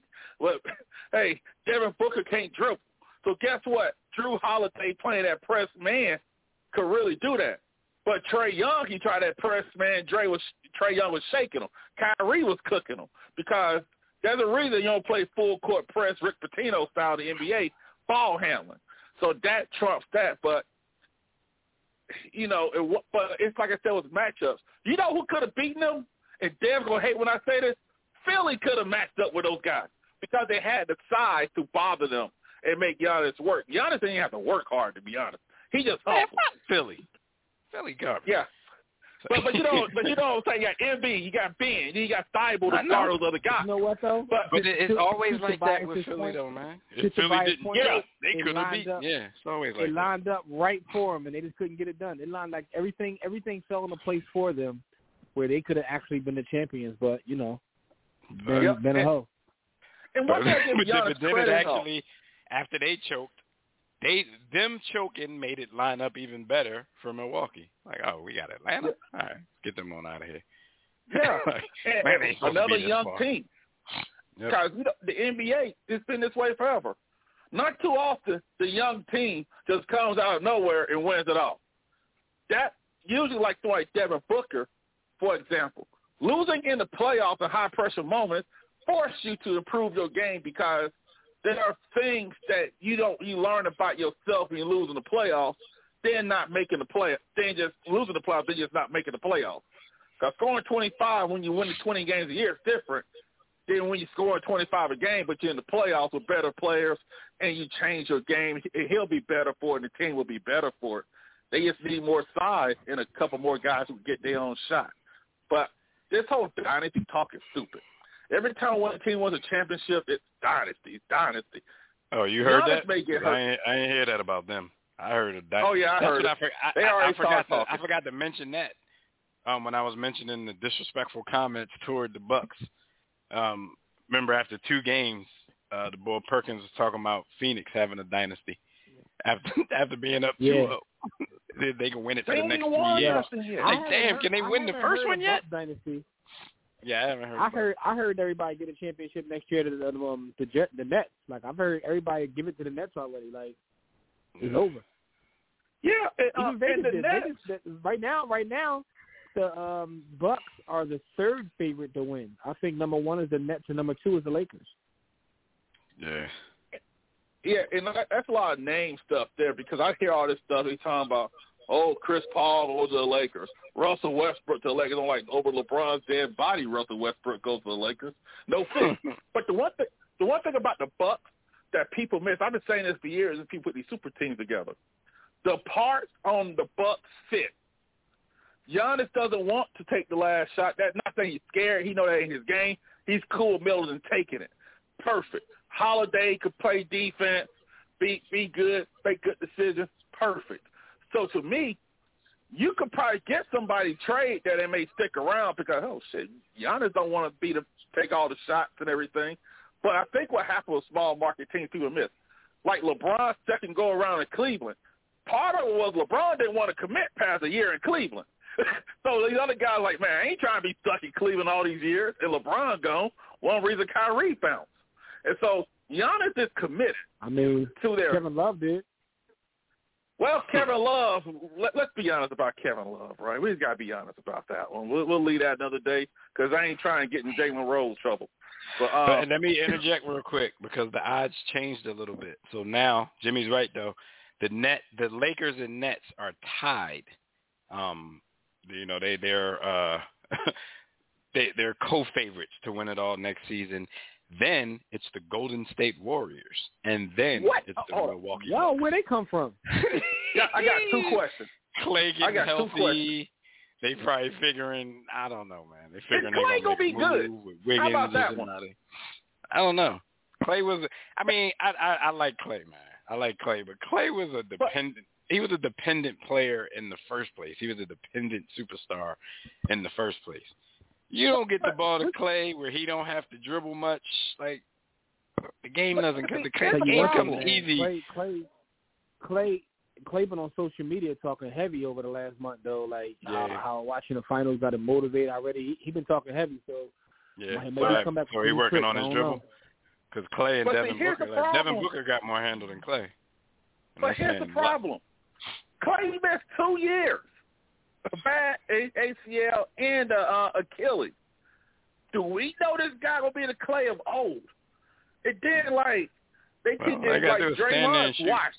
You got to defend Yeah, him. Draymond's washed. We just got to deal with that as well. But then the Lakers, what move are they bringing in? They got no money and no picks. So who in the world are they going to bring in that going to help change life? Talen Horton Tucker LeBron they keep saying like he, is a billionaire. He'll figure it out. LeBron is a billionaire. He gonna Yeah. figure it out. That's what kills me. It's like do people watch the game in the Nets? Who's block? Who's protecting the rim? I think the Nets should trade Kyrie and run and fill the team out and run with Harden and Durant. They can win the title with that, you know. But I just think that um, people just go by like, oh, who's on the court? But the Bucks parts fit. They might not win the title next year. That's okay. Giannis got his one title in Milwaukee. He's going to be a god there. Middleton, Holiday, Bobby Portis. I, I hope Nikola Mirotic congratulated Bobby Portis on the championship, by the way. Uh, but that's, that's one. It's hard to win a championship. I don't I don't hate on any player who never wins it because sometimes you may only get there once. Uh, you get to a bad spot, somebody may get hurt, things of that sort. So I'm not gonna beat up Chris Paul. And one and like someone broke down those series he lost down 2-0. One of those series he and Blake got hurt. so how you gonna blow? You ain't even there, you know. And so uh, that's so that's a lot of things. though. But Giannis played his butt off. I think that he's a guy that MAGA loves now. He's unintentionally MAGA's champ. But I got to throw out a performance. I'm a homer about this final closeout performance. I think people forget how significant that Michael Jordan Game 6 was. It wasn't even a shot, right? Pippen's back was shot against Utah. He wasn't playing Game 7. Robin was in the NWO. Uh, Well, Kukoc well, well, was a well, second lead scorer. you know what cleared that up and and you know made people know more like put more of that into the light the last dance mike made Yeah, sure y'all yeah. knew he made Yeah, sure y'all knew Pitt was hurt robin was Yeah, wilding Because I was a fan. You know, I'm a fan. And I remember I was like, man, we don't win this one. We're going to lose the game seven in MAGA country. Uh, he got to pull this one out. Because he scored over half their point. And I just think that sometimes it's hard to say something was the greatest ever because they may be significant. thought they might have won game seven anyway, Milwaukee, because they were bigger and stronger than Phoenix. No matter what the analytics say, it could do nothing about bigger and stronger. you know, and that would to the Lakers last year. But it's hard to say, oh, this performer was greater. This performer was the greatest. Hey, the man played a great game. He showed up. Jordan, Duncan against the Nets that year. LeBron, because I think LeBron's best game was game one against the Warriors that year when J.R. Smith clammed up. It's just that it's hard to say which one was the best, especially when it just happened, because we get a lot of recency bias as well. And Right. and so, yeah, and so I think that he play. But see, what happens with him is, I think it's like I was saying earlier. It's easy to play with Giannis because of his personality and not wanting to be the guy. And so, not saying the guy that way, but you kind of get what I'm saying. It's kind of like Kevin Garnett in a way, where hey, he'll score, but he he'd be lucky to let you get the ball and run with it. And I think that could help if they traded, let's say Bradley Beal, and Bradley Beal because hey, maybe Milwaukee, but hey, I can win here. This guy ain't trying to take my shot. I can still get the shot. And I think that's what the case. Because Jimmy know this. Dudes went to the Spurs. They were cool because of how that was set up with Duncan and I think that's just some things that uh that that shows how underrated the Milwaukee front office was too. They did a lot of good things those years. It's like um Yeah. picking up the right people, redoing the practice facility, getting a new arena, doing all those things there, and developing Giannis. Where it's like, you know, so I think that goes unsaid as well because those small markets have I was about to to say, and and plus, draft like well. this was this was this is one of those uh this is one of those old school type championships Yep. where the team was allowed to develop. Um, Mhm. You know, the impatience was out there from outside of the organization. You know, they were the number one seed a couple of years in the playoffs. They didn't win. People called them chokes, and people said, yeah, you know, people said they choked. People said their window was closed, but see that, that that's the thing when you sit and you let something develop, man, and you just keep going at it. This is how it used to be. Like you hear people saying that like it's like like it's like it's a negative now. Like oh, the, the Detroit Pistons used to beat up on Mike and them. Okay, that was that was rites of passage. That's how it used to be. And the Boston Celtics used to beat up on the Detroit Pistons before that. And then, you know, people had to take their lumps before they finally came through and did what they had to do. But now everything is expected so easily because most of these teams out here that are winning championships, you know, they're just grabbing superstar players. So nobody has time or patience to wait. Even when you draft somebody who's who's projected to be a superstar, like they don't get a chance. Like the process, the process is a failure because the Sixers haven't won a championship by now. But this team went from winning like nine games to 50 plus games in like back to back to back seasons. Like nobody looks at that kind of thing because they haven't won a championship. Then it's a failure. Like how You is know that even possible? you have to be in the mix to be to like I just want I just want the Bulls to be competent. That's all I ask for. Just be in the mix and then you figure out then. But like for example, look at Lonzo Ball for example.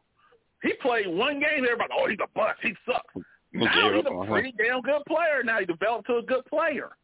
And uh and, and he gonna get a nice payday. Hell, you got these hot take guys saying Zion should leave New Orleans. He's only been there two years. you know? Oh, like, Speaking of man, shout we- out to shout out to the homie Willie Green, man, new head coach of the New Orleans Pelicans. I hope good Zion for him. likes that. Yeah, he he definitely put in his work, man. I remember him Yeah. being a player on the Sixers. Willie Green was always that guy. Like he alright, but you know he not a star. you, he got to be like the fourth best player on the team for us to be nice. But he could always score, but never really got much respect. So shout out to him, man. He's carved out a nice little niche. You you know what, as a though, coach. I'll say this.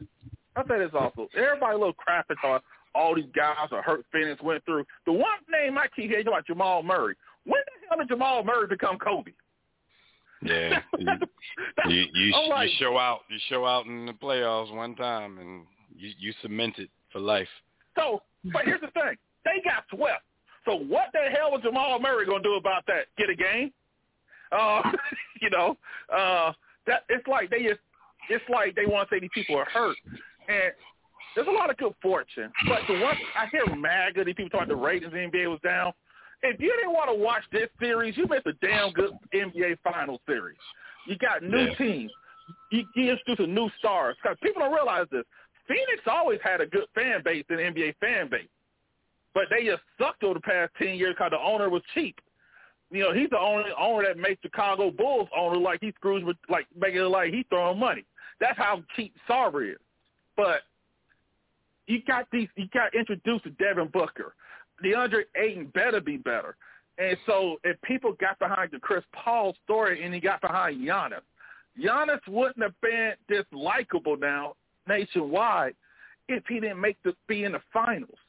And so you got these new teams, these new stories, and I kind of hope that be that way next year. Because all these folks talking about, oh, we don't want to play because Steph Curry didn't get in the playoffs. We got Ja Morant. We got him. We got to see him and Dillon Brooks. Now we got to see these young guys, these young teams coming up. And Phoenix, I think people act like Phoenix will be in a lottery next year. I think they get some more size, and it's like you know get some other guys to create their own shot. They'll be in the mix again. You don't know who's going to win because it's hard to predict. But I think they'll be in the mix. Sure, we got some breaking news. New York Jets assistant coach Greg Knapp has died after being struck by a car while riding his bicycle in California over the weekend. He was 58 oh, years old. Yeah. yeah, Greg yeah, Knapp. He was, he was 58 years old, man. Yeah, Damn, that's, yep. That happened to Jim Ross, the WWE, old WWE announcer's wife. She was riding a bike and a dude hit her. Uh, those- that's what I mean. He's still things. alive, but that's what happened to um um Shawn Bradley. Like it's a lot been a lot of bicycle accidents. Uh, Yeah, but shit. I'll, I'll say All right, this man, I'll run. Got- I, I, go. I, can I say this real quick before I run? Y'all Yeah. talking about Deon, DeAndre Hopkins and, this, and the COVID thing. I'm not Mhm. telling anyone what they should do.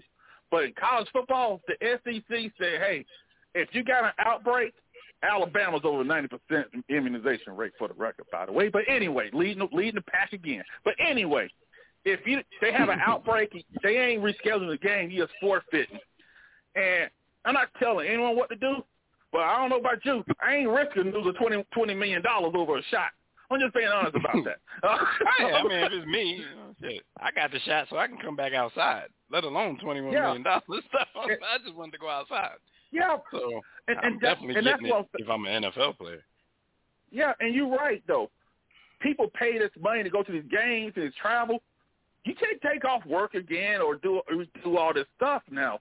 So it's a pain in the butt. And I'm thinking, hey, uh, I mean, I, I, you play you play football for a living, so I mean, at this point, if you don't trust vaccines, I mean, it's gonna be a race to the finish, man. What's Hey, gonna kill me first, vaccine hey. or or CTE? So just go Yeah.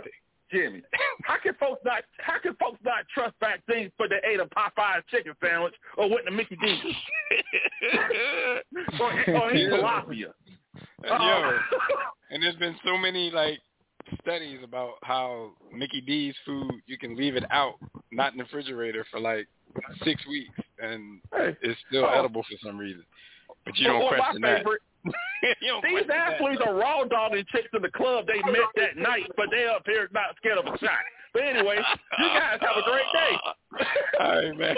Yo, what's wrong, bro? All right, we're gonna take one more call, man. We got the homie Court calling in from the shy.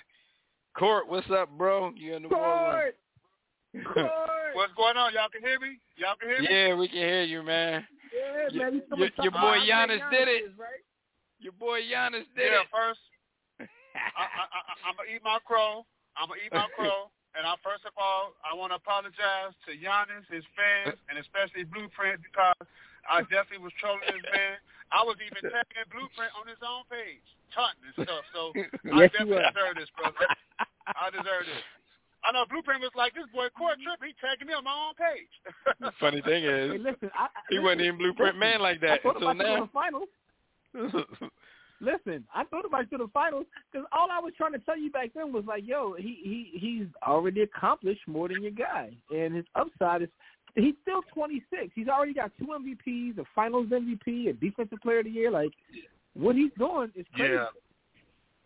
He proved he listen. He proved me wrong. He proved his critics wrong. That boy went to the free throw line and he hit, hit all his free throws. It was all net. I can't believe it. I know y'all saw it. It was all net. That boy hit all his free throws. Yeah. He deserved to win that. It was if you meant hate on be. Giannis right now, you a straight hater, man. And y'all know I'm a master troll, and I'm saying that. But you know what? Like yeah, all of that. If you look at you know some of these some of these movies where they like like a Rocky movie where they trying to tell you sometimes you know fear can be your best friend. Giannis was probably scared to death for that series to go back to Phoenix. Where man, he came out and played the best boy was game. like yo, I mean, he Giannis played the making best, he played the best game of his career. In the in the biggest game of his career, and when stuff Right, like that missed happens, two free that's, throws that's, that's how out you of become 19. a legend. And Skyview even pointed out that He he, might- missed yo, he the last free throw on again. purpose. So he really missed one free throw. He He missed the might last never one do- on purpose. He might never, yo, he might never do that again. Nah, he won't. Man, he won't. Seventeen for nineteen? Nah, never. Yeah, he Not may gonna never do that again. But I mean, it, it was it was meant to be. It was meant to be. Well, what's up, Court? And also, also, also, I want to say it to you guys. In all honesty, like you know, I, I've not just like as far as the trolling and the way that I post and things. I want to apologize to you guys and your platform. It's really nothing. I always told you this, Dave. It, when I make those posts, it's not aimed at the War Room Sports. It's not aimed at you guys because I was a fan of you guys. Just listen to your show before I discovered you had a Facebook page. The problem I have is I take other sports pages, uh, uh, comments, and I bring it to y'all page. And I apologize for that because y'all page don't stand for that. And I'm one of the main ones that bring that stuff from other pages. I bring it up to y'all page, and I'm wrong for that. So as a man, oh, and, I can and I know for controlling cause, page like that. Because I don't talk on other pages. like I tell Jimmy because Jimmy stopped me from doing that because it was better for my mental health. But I still read and scan pages. So yeah, it's like I'm I'm used to seeing that kind of stuff. So I know for a fact that the stuff that you're posting, like these arguments do exist. but I don't know. I'm just over all that stuff by now. Like I'm tired of talking about the same two or three dudes like they the only ones in sports. But y'all y'all have at it, man. If you get somebody to engage, then they engage. you No, I always think, get, I think you know. what Giannis just did, I'll be honest with you guys. I'll be honest with you guys, especially you, Blueprint, because like I said, I was house tagging you personally. Like, I, what Giannis just did, this might really stop me from trolling because it's like it just goes to show that then, then when you listen Don't, to don't Giannis, nobody believe that, Court. listen to him talk, you? You said Don't what? nobody believe you want to start trolling. That's that, that, I don't believe that you want to start trolling. That's who you are, brother. That, I- listen, no. I ain't mad at you. Listen, I, I I I find your trolling funny, but I, I you know the thing is when you troll, like stuff like this will happen. That's why to me it's all comedy. It's all comedy. Because you see, you see, we have like the you said, we don't. At the end of the day, we, we don't know. Yeah, because those guys have to play Hey, the listen. physical games. We just typing on our phones. They have to play the game. We don't know what's going to happen during them games. we don't know what's right. going to happen. Absolutely right. That's why we had. That's why we had We the. just- uh, that's why we had the meme ready for you. As soon as the game was over, who we had a verses ready for you. Oh yeah, we we, we had that ready for you. We had that ready for you after Game Five. we Hey, like, all right, Blueprint, win this I, next I, one. I deserve that. I deserve that, man. I was trolling. I was trolling this man. I was tagging Blueprint. I was every time he played bad, I was tagging. I was talking crazy. I, as a man, I can eat crow, and I can take that. I deserve that. It sucks. Y'all still my all. boys, It's though. all good, good brother. oh, It ain't nothing, man. Y'all all still sports. It's all good. But that's it, man. I'm gonna I'm I'm I'm I'm change my posting style up. I don't got too many bars for y'all. I just mm-hmm. wanted to call in like a man and let y'all know that I deserve that verbal beatdown. all right, good all brother. right, man. Good to hear from you, Court. All right, brothers. all right, peace. That's what's up. All right, what what happened this week, Jim? Why why everybody was on the Grizz Naive? You're right, man. We might as well just change the name of Absolutely. this. We might have to pay royalties to scrap though. Why you on the Grizz IE is brought to you by Digital Extreme Tech. Bottom line, get you a new website. Stop with the trash website. Go to digitalextremetech.com or call 267-205-4203. Say you, I heard it in the war room, and you get a discount. But, you know, comes up a couple things that happened this past week while you on the Grizz IE. First What the thing, hell happened? Jam, right? I know Dev's seen it already. Uh, so Space Oh, yeah. Jam: A New Legacy was the tops in the box office. It got mixed reviews. Some folks was hating. Some folks praised it. I mean, some Yo. folks Some people folks are going too far, man. for kids. I'm like, Yeah, dog, like it's a kids is movie, drawn. man. Like, it ain't even it ain't made for you, dog. Yeah. No, but it it, it, it, it also shows you, man. It just shows you how this whole LeBron Jordan thing has it gets taken way too far, man. Because a lot of the a lot of the criticism was LeBron will never be Jordan. He doesn't have the charisma and blah blah blah, and he just wasn't an icon on the same. I'm like, yo, it's for the kids though. Like my kids enjoyed it. Dog, I saw someone say I saw I saw someone say on Twitter, this John this John just ain't as realistic as the first one. Yo, realistic. Michael Jordan got I'm like, yo, yo, yo, Michael Jordan got pulled into a, a, a golf hole and ended up yeah. in, in in space playing a basketball game against people who took Charles Barkley's talents. Like realistic. Yo, people do yo, too much. they man. was just trolling. They was just trolling. They just wanted to hate on Bron, man. Like so.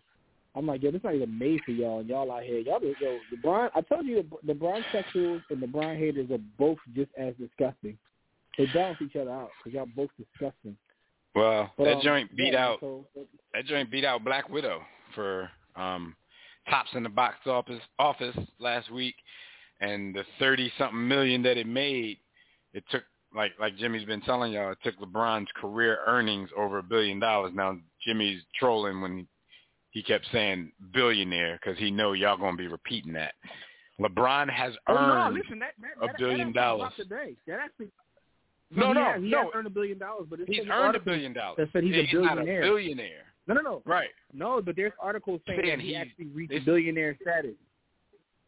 Uh, well, I, I in the same day they say they- they- his career earnings reached a billion. I mean, you you know money more than everybody. You know, earning a billion doesn't make you a billionaire. No, because I looked, I looked Like, at the same thing. I looked at, yeah, I looked at the same thing, and I saw the articles about him earning a billion. But then I saw articles that came out later. Now maybe they're like you know drawing. but do you think those are people writing the articles billion- that don't understand the difference in the concept? I mean, it could be it could be possible, but it said billion dollar net worth, and I was like, hold up. I, I saw the other one. Yeah, because you can't go from billion like, well, dollar maybe they earnings to billion dollar net worth in the same day. That's not even possible.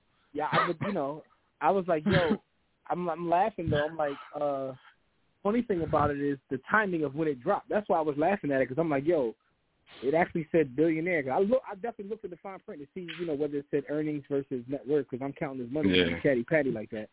But, um, the only joints I could know. find was he hit the earnings, like, and, and then they put some more people in the in the couple articles I read. Kevin Durant is at like five hundred and sixty million dollars career earnings, which y'all know. You know the percentage of those earnings that got to go to other people.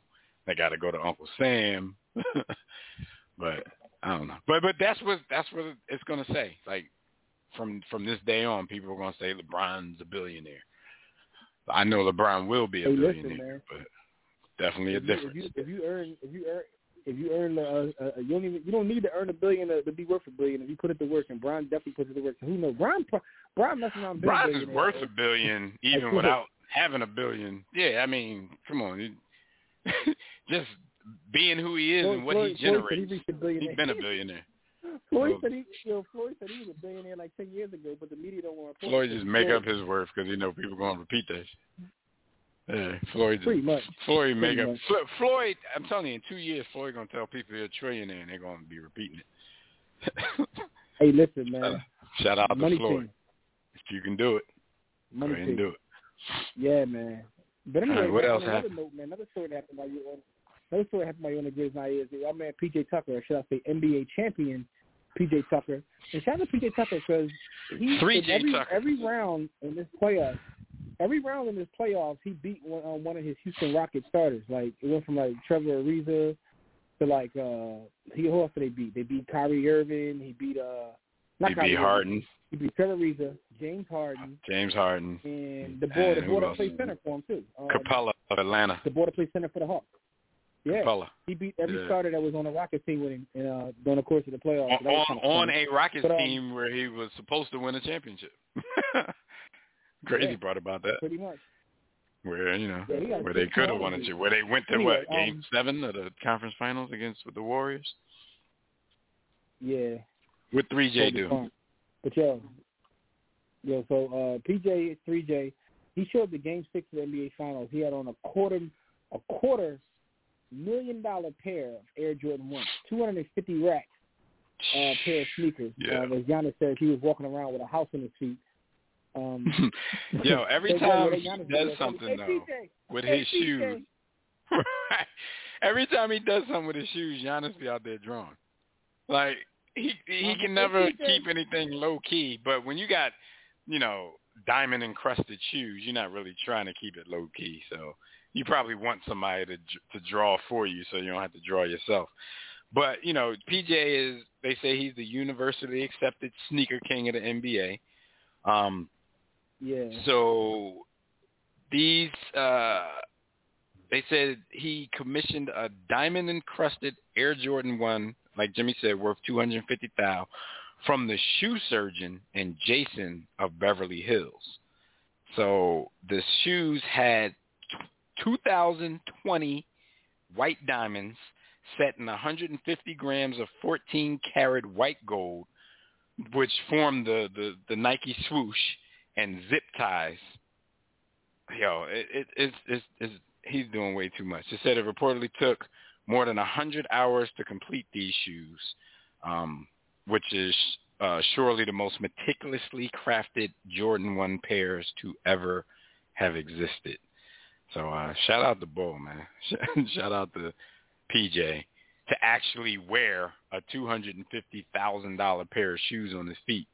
Because that's the one thing right there. Like if you have that, most dudes would probably, even rich dudes, would just keep that in a case somewhere. You know, he walked into the arena. Well, that's that's the first thing I asked. So they got sludge I on the bottom of it, just like everything like- else. Yeah, like that's the, that's why that was the first question I asked. Like, did he wear them? Like, I thought maybe he had them like in case or something. Like, he my man had them Nah. on like part of his fit. Yo, Maybe he wore them He Jones in. Deal with another team coming from out. So, So the fact that he shout out to had them the sneaker king. and he wore them on like regular concrete outside, like even though they cost a quarter million dollars, my wife's still gonna make you take them off when you walk in this house. So shout out to him. Ah, yo, man, uh, Maria Taylor, she um left ESPN after all the turmoil. Um, the the word on the, the word on the street is that she got a big deal from NBC and will be covering the Olympics. Um, she definitely is amazing. Uh, so shout out to her. Um, you Right, know, right into that chair. Continued success. Yep, they said Game Yeah, Six, crazy, of it's the NBA crazy. Finals Uh, was her last assignment. So you know Rachel Nichols is gonna get bumped up to something.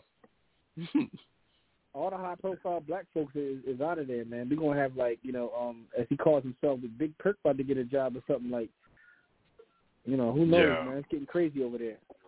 If, if they put him on anything serious, I ain't gonna never watch NBA telecast again. Not on that channel. Yeah, Bo be walking around calling himself Big Kirk. Big jerk. Trash, man. Yo, Call anyway, man. Sh- shout out to Maria, man. Shout out to Maria. Uh, you know, I'm gonna look forward to seeing you in the Olympics. I'm looking forward to the Olympics, but you know, it is what it is. Anyway, um, Bobby Bowden, man, man. Uh, Hold Florida. This is what I, legend this what I think of Bowden. That's what I think of Big Hey, Perk. That's his old dude. Big Perk. But uh, Bobby Bowden, uh, with, with Perk, carry on. Um, Bobby Bowden, uh, Carry the Florida State legend, has Oh, been man. diagnosed with a terminal illness, man. So that's tough to hear, man. Bobby Yeah, Bowden, Bobby. Bowden has pancreatic cancer, and like Jim said, it's terminal. So his family has basically come to grips with it. Jim, I ain't trying to be smart. I ain't trying to be funny, but I would have swore for God that this happened already. I thought we talked about. Bobby Bowden I- having yeah. a I going to crazy illness before, and I might have No, thought that he died. say that, but you've opened it up. I might have thought I that he died. I was like, damn, I didn't know he was still around. I wasn't Yeah, gonna say I you wasn't said it first, so Yo, I, I, they- yo, you sure they didn't announce that he had something else before? Like, is this his no, I second type article. of cancer like, or is this the old John? I don't know. I mean, I know- I know one of the this is new. down. But I'm like, yeah, I could have swore we did something about Bobby Bowden being sick before, man. Unless he had something and he beat it. Maybe- I don't know. But yeah, I, I didn't think Maybe we Bobby got him was. Uh oh. Did they get you, Jim? I can't hear you if you talk. Almost- Oh, there you go. There you go. Oh, I don't know what hell happened. Yo, Maker Maker or Makur Maker, depending upon how you pronounce it. I call him Maker Maker because it sound it sound better. But uh, he withdraws his name from the NBA draft. Now, this is a young brother who uh, went to Howard University. There was like you know a big deal about him going to HBCUs. Um, he didn't really compete last year. Some say he chickened out. Uh, we don't know what really happened, but you know, you know, um, Yeah, he, He took was. his time to go to the league. Now you're not. he took his name out because he's claiming that they're saying he's not a first round pick and he's kind of scapegoating his situation at Howard for that. Not for going to Howard, but the fact that um their season got cut short last year for COVID. He's saying people saying they don't have enough film on him because of that.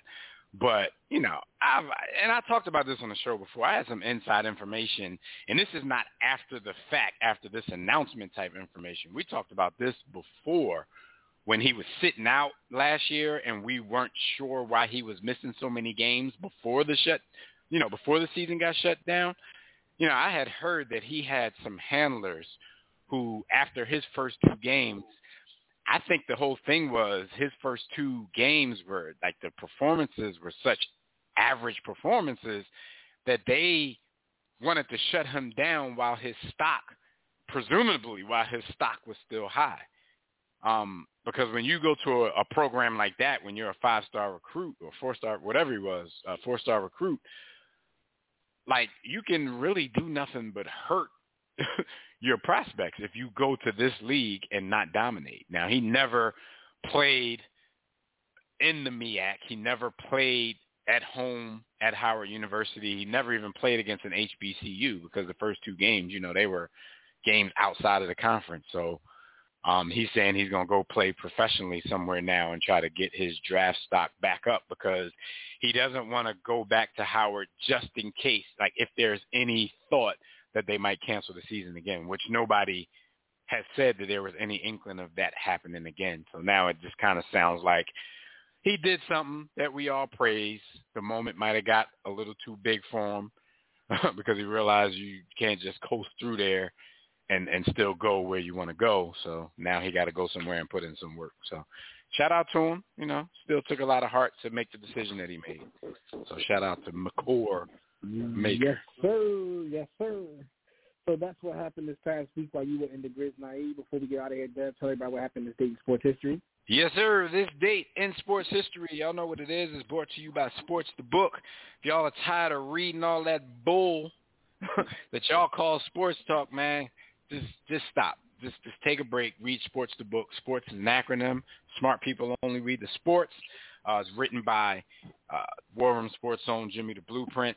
Go pick up a copy. You can do that at warroomsports.com or sportsthebook.com. Wherever you pick it up, make sure you pick it up. Make sure you read it. Holler at us with your feedback, too.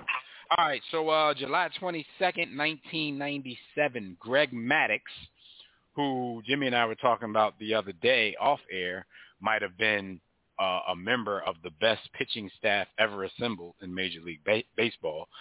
Uh, on July 22nd, 1997, Greg Maddux throws a complete game with just 76 pitches.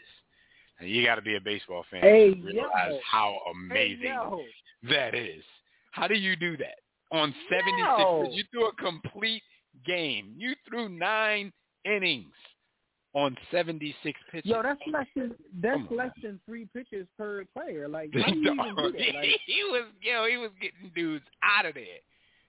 Yo, that's I'm not that's gonna lie though. I'm not gonna lie. I want to see that game. I want to go The- back and he- watch that. I'm gonna try to look he for it. probably he probably is the greatest pitcher I personally, with my eyes, have seen. Like I've seen Nolan Ryan and all that or whatever, but Right, when Greg Maddux was at the top of his game, he was like a scientist. Um, right, because he had like, you know, stuff. He wasn't baseball. just overpowering people. He had all kinds of pitches that he could go to. Greg Maddux was nice, man. Yeah, He definitely was. yeah, nice. he's probably the best pitcher at, at his at his apex. He probably was the best pitcher. Now Kerry Wood, remember him? He had like a couple games where he Mhm. was just like probably on something because he was like on another level. I saw Kerry Greg Maddux is Wood. Best, I probably, I saw Kerry Wood live in in Oakland. Um, I was out in Oakland. I went to a game. Uh, I saw him throw a complete game shutout uh, in person. So shout out to him. Yeah, he had a couple But, um, couple games where he was just insane. His breaking ball was like out of this world. But Greg Maddux is probably Yeah. the best pitcher I've ever seen. That's all. All right, And one this- more this- thing. This, that right here makes me. Yeah, that's that's crazy. I'm telling you, I'm gonna go look for this because I want to see. I mean, of course, he to do this, you had to have a lot of help in the outfield too. Because if you're throwing early pitches that are hittable, you know, dudes got to make the catch. They got to make the plays, but that shortens at bats. You know what I'm saying? If you playing against a team where you want them to put the ball in play, because y'all know what y'all dealing with back there. So, you know, as good as pitchers are, you know, they always need their guys behind them to to help them get these kind of stats. But this is crazy, 76 pitches. And last but not least, man, on July 22nd, 1994, O.J. Simpson pleads, quote, absolutely 100% not guilty, unquote, of murder. so shout out to Greg Maddux, shout out to O.J. Simpson, and we'd like to give a nice war room salute to both of these historical moments. Let's get up out of here. Yes, sir. Thank you, brothers and sisters, for joining us for another briefing in the War Room. We appreciate all the support from everyone, those that got through, those that couldn't. We love you all. Listen, here is the Shout bottom out to line, shout out right? to B. You can find everything we did. Fuck yeah. Yeah, shout out to B. Austin from. Bottom line is this, catch everything that we do on warroomsports.com. Enjoy the opening of uh, the Olympics. When's the opening night of the Olympics, by the way, Beth? I think it's the 24th, I want to say, which is Saturday. Okay, okay, yeah. So you know, ho- hopefully you guys can enjoy that. Um, but catch everything we do all of our content, all of our information, everything can be found at the hub of War Room Sports. Get my book, Sports the Book at warroomsports.com. Listen, man, as we always say, do not accept mediocrity. Be steadfast in the war against ignorance. We'll see you chumps on top.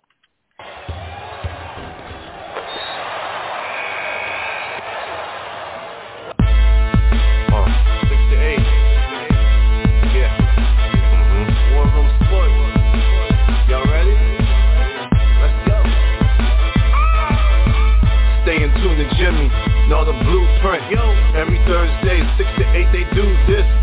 Shout out to Dev, PJ, B. Austin, Doc Bay on replay. WarRoomSports.com. Get that mobile app. If not, dial 323-140012. They be going and you sensitive, then oh well. Yeah. Physical podcast, let's talk sports. Showtime like magic in the block push. Listen live, push one to join in. Rip your team or listen for your enjoyment. Hip hop scholars, pit stop and knowledge. Should be in sports credits, I ain't talking college. Five guys, no beef though. Corporate secret, but the streets know. Belafonte, I got a G flow. KC royalty, I'm in beast mode. Two hours, Who's the sports cast? You better name us.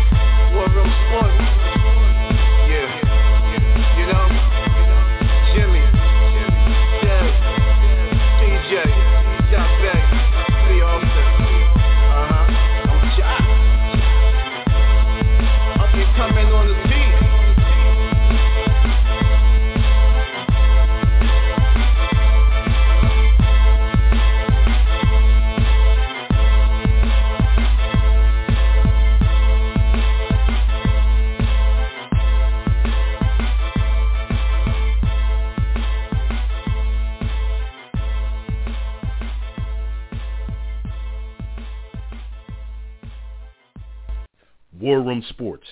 www.warroomsports.com. What? Ain't no more to it.